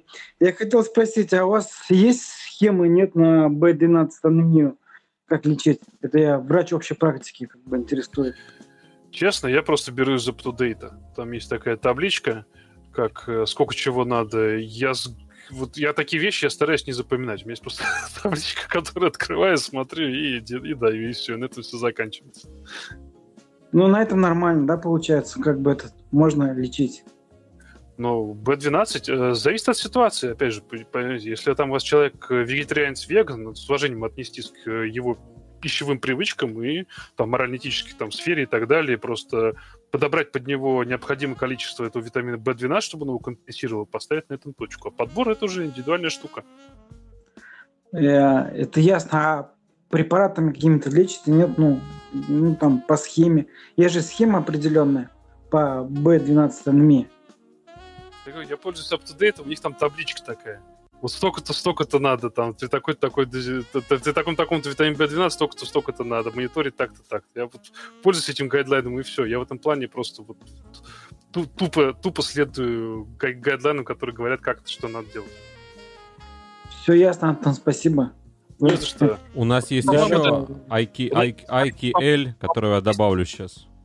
Альберт, посмотрите, по-моему, у нас еще есть национальное руководство по B12. Действительно, там тоже, она полностью перерисованная. Если не ошибаюсь, я где-то видел, кто-то мне скидывал, и, по-моему, там все то же самое. Айкель, добрый вечер, вы в эфире. Спасибо, Альберт. Угу. Айкель. Все, спасибо, коллеги. До свидания. Так, я добавил человека с ником IKL, но ничего не происходит. Нажмите, пожалуйста, на микрофон и... О, да-да, мы слышим, слышим, да-да, добрый вечер. Да, добрый вечер. А, слушаю вас не с самого начала, но, возможно, прозвучал такой вопрос. Ну, в общем, а, интенсивно занимаюсь довольно спортом, да, и, ну, попиваю поливитаминные комплексы, да, то, есть, а, но э, подбирал их по реестру, да, лекарственных средств, потому что так как у нас бывают и БАДы, и лекарственные средства, да, и обычно брал именно типа Витрум. А они были в реестре лекарственных средств. Смотрю сейчас, они по тем же брендам, по той же маркой уже перешли в разряд БАДов, а буквально там у них название плюс, Витрум плюс, и просто Витрум, да, и уже они вот эти плюс уже в разряде БАДов, а просто Витрум к примеру, уже э, в разряде еще лекарственных средств, но их уже тяжело найти. Я так понимаю, их уже практически совсем скоро не станет на рынке. С чем это могло быть бы связано, если у вас есть информация? Спасибо. Честно, не могу ответить, с чем это может быть связано. Просто сейчас же идет перерегистрация, пересертификация, и, возможно, они просто с одного препарата на другой переходят. Последний упаковка, который ходил, вот, и то там ездил в противоположный конец Москвы практически, там, в аптеке какой-то, и там дата производства еще 16 -го года, там, вот, так настолько сложно уже. То есть э, уже на, на грани срока, э, ну, именно срока годности, полгода осталось Я думаю, что это связано с перерегистрацией, пересертификацией. Антон, Просто... тебе, кстати, вопрос, кстати, про мультивитамины. Пусть Антон расскажет, что мультивитамины не нужны вообще никогда. Вот так ультимативно. Да, это мое личное мнение, что мультивитамины не нужны вообще не более точно, смотря то, что я говорил выше. B12 дефицит витамина D, дефицит э, ну, не дефицит фолиевая кислота для беременных, то есть вот такие вещи. Так, чтобы вот одномоментно одна таблетка решает все проблемы, я не очень, не очень это понимаю. Может, я, конечно, не прав. Если у кого-то есть альтернативное мнение на этот счет, я готов его услышать. Раз на... Я как раз на днях купил мультивитамины в аптеке в Москве. Потому что, типа, ну, э, по, некоторым показаниям показалось, что как раз оно и есть. Типа там заеда какая-то появилась и прочее. Я подумал, ну пора. Спрашиваю насчет витамина В, ничего мне не ответили. Сказали, ну вот у вас есть поливитамин. Ну я и взял. Вот. И оказалось, что зря. Ну это нормально. В головах у людей по большей части идеи, что витамины они только хорошие, что они только... Что, выбросить теперь, да? Я не знаю. Ваши витамины, ваше здоровье. Что хотите, то и делайте. Хотите, принимайте. Хотите, не принимайте. Хотите, соседке отдайте какой-нибудь бабушке. Хотите, там, не знаю, что сделать с ними. Э, Они все по большей части все в толчок уйдут через полчаса. Так что Господа, поднимайте руку, и мы вас добавим в эфир. Мы уже потихоньку клонимся к завершению, но еще пока поговорим. Поэтому с радостью, с радостью выслушаем вас. Поднимайте руку и добавим вас в чат. Хочешь больше? Ну, посмотрим, посмотрим. Так, я посмотрю, Кого вопросы какие-то были или нет. Так. О, есть, Альберт Гелязев снова хочет поговорить. Привет снова. Привет, привет. Уважаемые коллеги, а, я недавно проходил а, 144 часа у Ротберга, алло, медицина, и там была коллекция интересная по поводу B12 анемии, что она приводит к шизофрении. Ну, то есть, если мы на каком-то первом этапе мы его пустим, то остальное это будет шизофрения. Ну, такая интересная тема была. шизофрения или психические расстройства конкретные? Потому что все-таки шизофрения это такая... Да-да-да, психическому расстройству приводит, если, если мы упустим на нашем первом этапе, да, первичного звена а, B12 анемии, ну, то есть мы начнем, ну, так как статистика она была, они привели и нам отобразили, сказали, что есть, что это Ну, это серьезное важно. заболевание, B12. Это шизофрения или все-таки тревога, это депрессия? Потому что все-таки шизофрения и шизоспектр, это так, насколько я не психиатр, психотерапевт, но это такая Нет, отдельная... потому что, да, это они проводили, они проводили а, исследования психических больных, что у всех психических больных шизофрении, которые страдают болезнью, а у них преобладает B12 анемия. Поэтому пускай надо. Поэтому, ну, такой интересный вопрос. По B12 анемии. Надо копнуть. Я так сходу сказать не могу, тема может быть актуальна и интересна, просто сейчас сходу что-то сказать прям затрудняюсь. Может, кто-то из коллег Ну, еще что-то ну, может добавить. как говорится, ну вот Ротберг, Ротберг такие вот свои он пишет а, издания, он их отражает, что B12 анемия, если мы его как бы вовремя не обнаружим, то будет последствия, это психические заболевания. Ну, надо посмотреть, на какие работы он ссылается, на базе чего вообще такое заявление делается, какие, если есть э, под, подфизиологические механизмы формирования этого, неизвестные. То есть в этом путь просто детально посмотреть, и тогда уже какую-то конкретику говорить. Ну, B12, естественно, если есть дефицит, его надо компенсировать. Тут вообще разговаривать не о чем. Да, шизофрения, правда, звучит как-то слишком странно. Да. Да, вот какие-то там депрессивные, тревожно-депрессивные расстройства, я, может, что подумаю. По поводу шизофрении как-то это прям жестко. О, кстати, а, Марина которая, Ахмедзянова, которую мы не смогли вызвать, потому что она не может голосом, отве- э, написала. «А, К сожалению, нет возможности ответить голосовым, напишу текстом. Мультивитаминные комплексы, многокомпонентные, нужны? Поясняю далее, почему. А, С точки зрения биохимии, генетики и нутрициталонентной композиции могут быть эффективными и обоснованными средствами поддержания здоровья. Почему? А, а, так как повышается их эффективность за счет синергизма действия, повышается биодоступность компонентов. Да, у меня логичный вопрос, а если там все нормально с компонентами, из пищи человек нормально принимает, зачем ему нужен этот синергизм? То есть у него все там в порядке. Меня э, всегда к э, людям, которые говорят, что нужны мультивитаминные комплексы, у меня один простой вопрос. А что там в крови реально происходит? Достаточно ли там этих витаминов? Зачем мы даем излишки какие-то, какой-то синергизм строим, то есть какие-то вот эти вот вспышка справа, вспышка слева, кого-то там ебать хотим, восстановить абсолютно все одномоментно одним, одним ударом, если там у нее и так все в порядке. Цели задач прием таких мультикомплексных витаминов.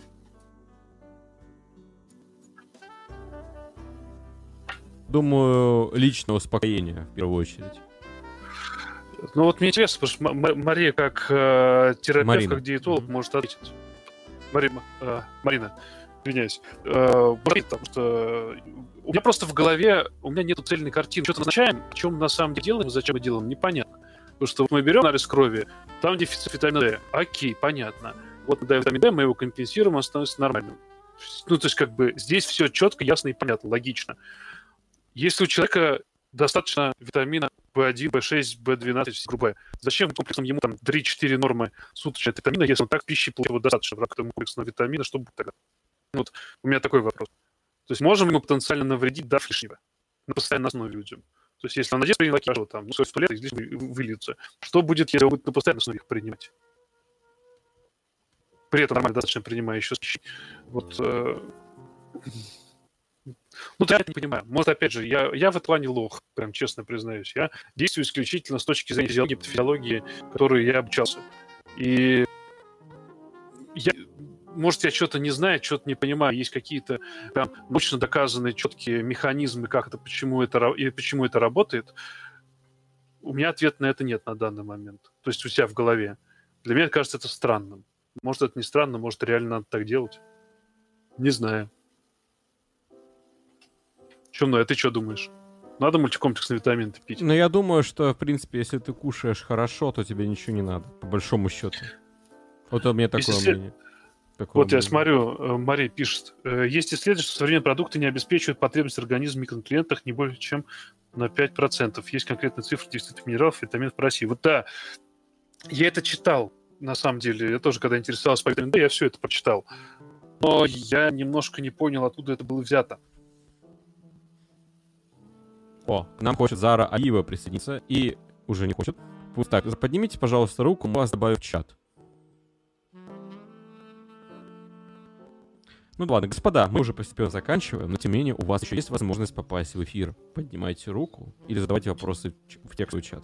Мы обязательно... С половиной часа, уже многовато, народ, я думаю, устал. Э, Давайте еще кто-нибудь один, если точно на нем закончим, может, у кого-то еще какие-то вопросы, свое мнение, прям очень рады будем услышать, послушать коллег, и э, не коллег, и пациентов, свое мнение об Адам, о опыте каком-то.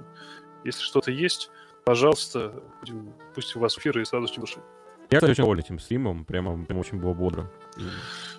Ну, тема интересная, тема интересная, актуальная. Я думаю, что мы на самом деле до конца не раскрыли. Да, да, да. Но тем не менее, тем не менее, народ активно и принимал участие, и вопросы задавал. Ты это подня- подняли тему, так же ее опустили. Покрутили вертелах и опустили дальше. Как, как, бы всегда, как будто такую прям такую тему интересную взять, чтобы можно было О, описать. Кацури. Это будет интересно. Привет, Кацури. Так, я дал А? Может, о, привет. Ну, если вопрос этики озвучил, никто не ответил. Меня интересует, при приеме противоэпилептических препаратов я вот натыкалась в статьях на то, что нужно контролировать витамин D. Так, вы слышали, не слышали про это? О, слушай, про это я не читал, если честно. Это, наверное, скорее больше к Тео будет вопрос. Э, Либо, если есть, может, здесь из врачей-эпилетологов, которые э, по этой теме что-то знают, что-то смогут сказать. Очень приятно, если, опять же, коллеги присоединятся и эту тему осветят, потому что у меня нее ответа нет, к сожалению. Ее надо... Узкая тема, любую узкую тему надо всегда и копать. А противоэпилептических препаратов ты про какие говоришь именно? Ну, я, в виду ломотрин, потому что он используется не всегда не так же, как нормотимик, но и конкретно он не интересует. Надо посмотреть. Вот э, с витамином D вообще и с э, психическими заболеваниями есть корреляция с тревогой с депрессией. Это я точно знаю, что э, пытаются восстановить дефицит и ну, параллельно, параллельно этих заболеваний, что это вроде как бы эффективно, то, что я читал. Но же, по поводу эпилепсии, противоэпилептических препаратов, как нормотимиков, ну, это, я так понимаю, больше для бар, да? Нет, тут сложный случай, в том числе и при депрессиях нормотимики назначают. А по поводу витамина D, да, как-то то из Швеции и Норвегии э, дедушек, бабушек представлял, на лето выводят специально в Испанию, чтобы они не направили натуральным образом, а не в каких-то таблетках. Ну, естественно, естественно, естественно, естественное получение витамина D, оно более более естественно. Но я, я не знаю, если мы принимать э, в каплях, если это нормальный препарат, если нормально усваивается, наверное, да. Просто все-таки пожилые люди, с ними проблема, что у них нарушение всасывания происходит действительно, наверное, с э, фотосинтезацией и получением витамина D транскутанно через кожу будет более эффективно для этой группы людей. Но это не точно. А по поводу ламариджина и витамина D, я себе пометочку сделал, надо будет посмотреть. Что хороший вопрос. Просто копнуть надо туда. Извините, что не можем ответить. Так, надо закругляться, наверное, да? Ну, опять куда-то пропал. Не, я здесь, здесь, здесь. Здесь. А, вот там... Да нет, все, пожалуй. Так. Уже два с половиной часа. Да, но мне кажется, его про- просто отлично. Да. В общем, дорогие коллеги, большое вам спасибо за участие. Спасибо всем соведущим, ведущим, спасибо гостям, спасибо тем, кто задавал вопросы. Спасибо Паше Дурову, который предложил эту замечательную возможность использовать Telegram для голосового общения в канале. Это просто бомба, я думаю, что мы и дальше будем этим активно пользоваться. Как бы вот уже вт- второй раз мы запускаем, первый раз был совсем тестовый, а этот ну, такой уже более серьезный, и проект боем он прошел, считаю. Согласен, Антон? Да, хор- Мне очень понравилось. Очень прям круто.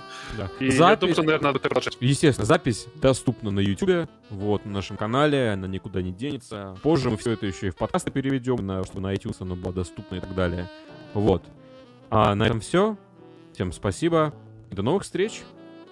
Пока-пока.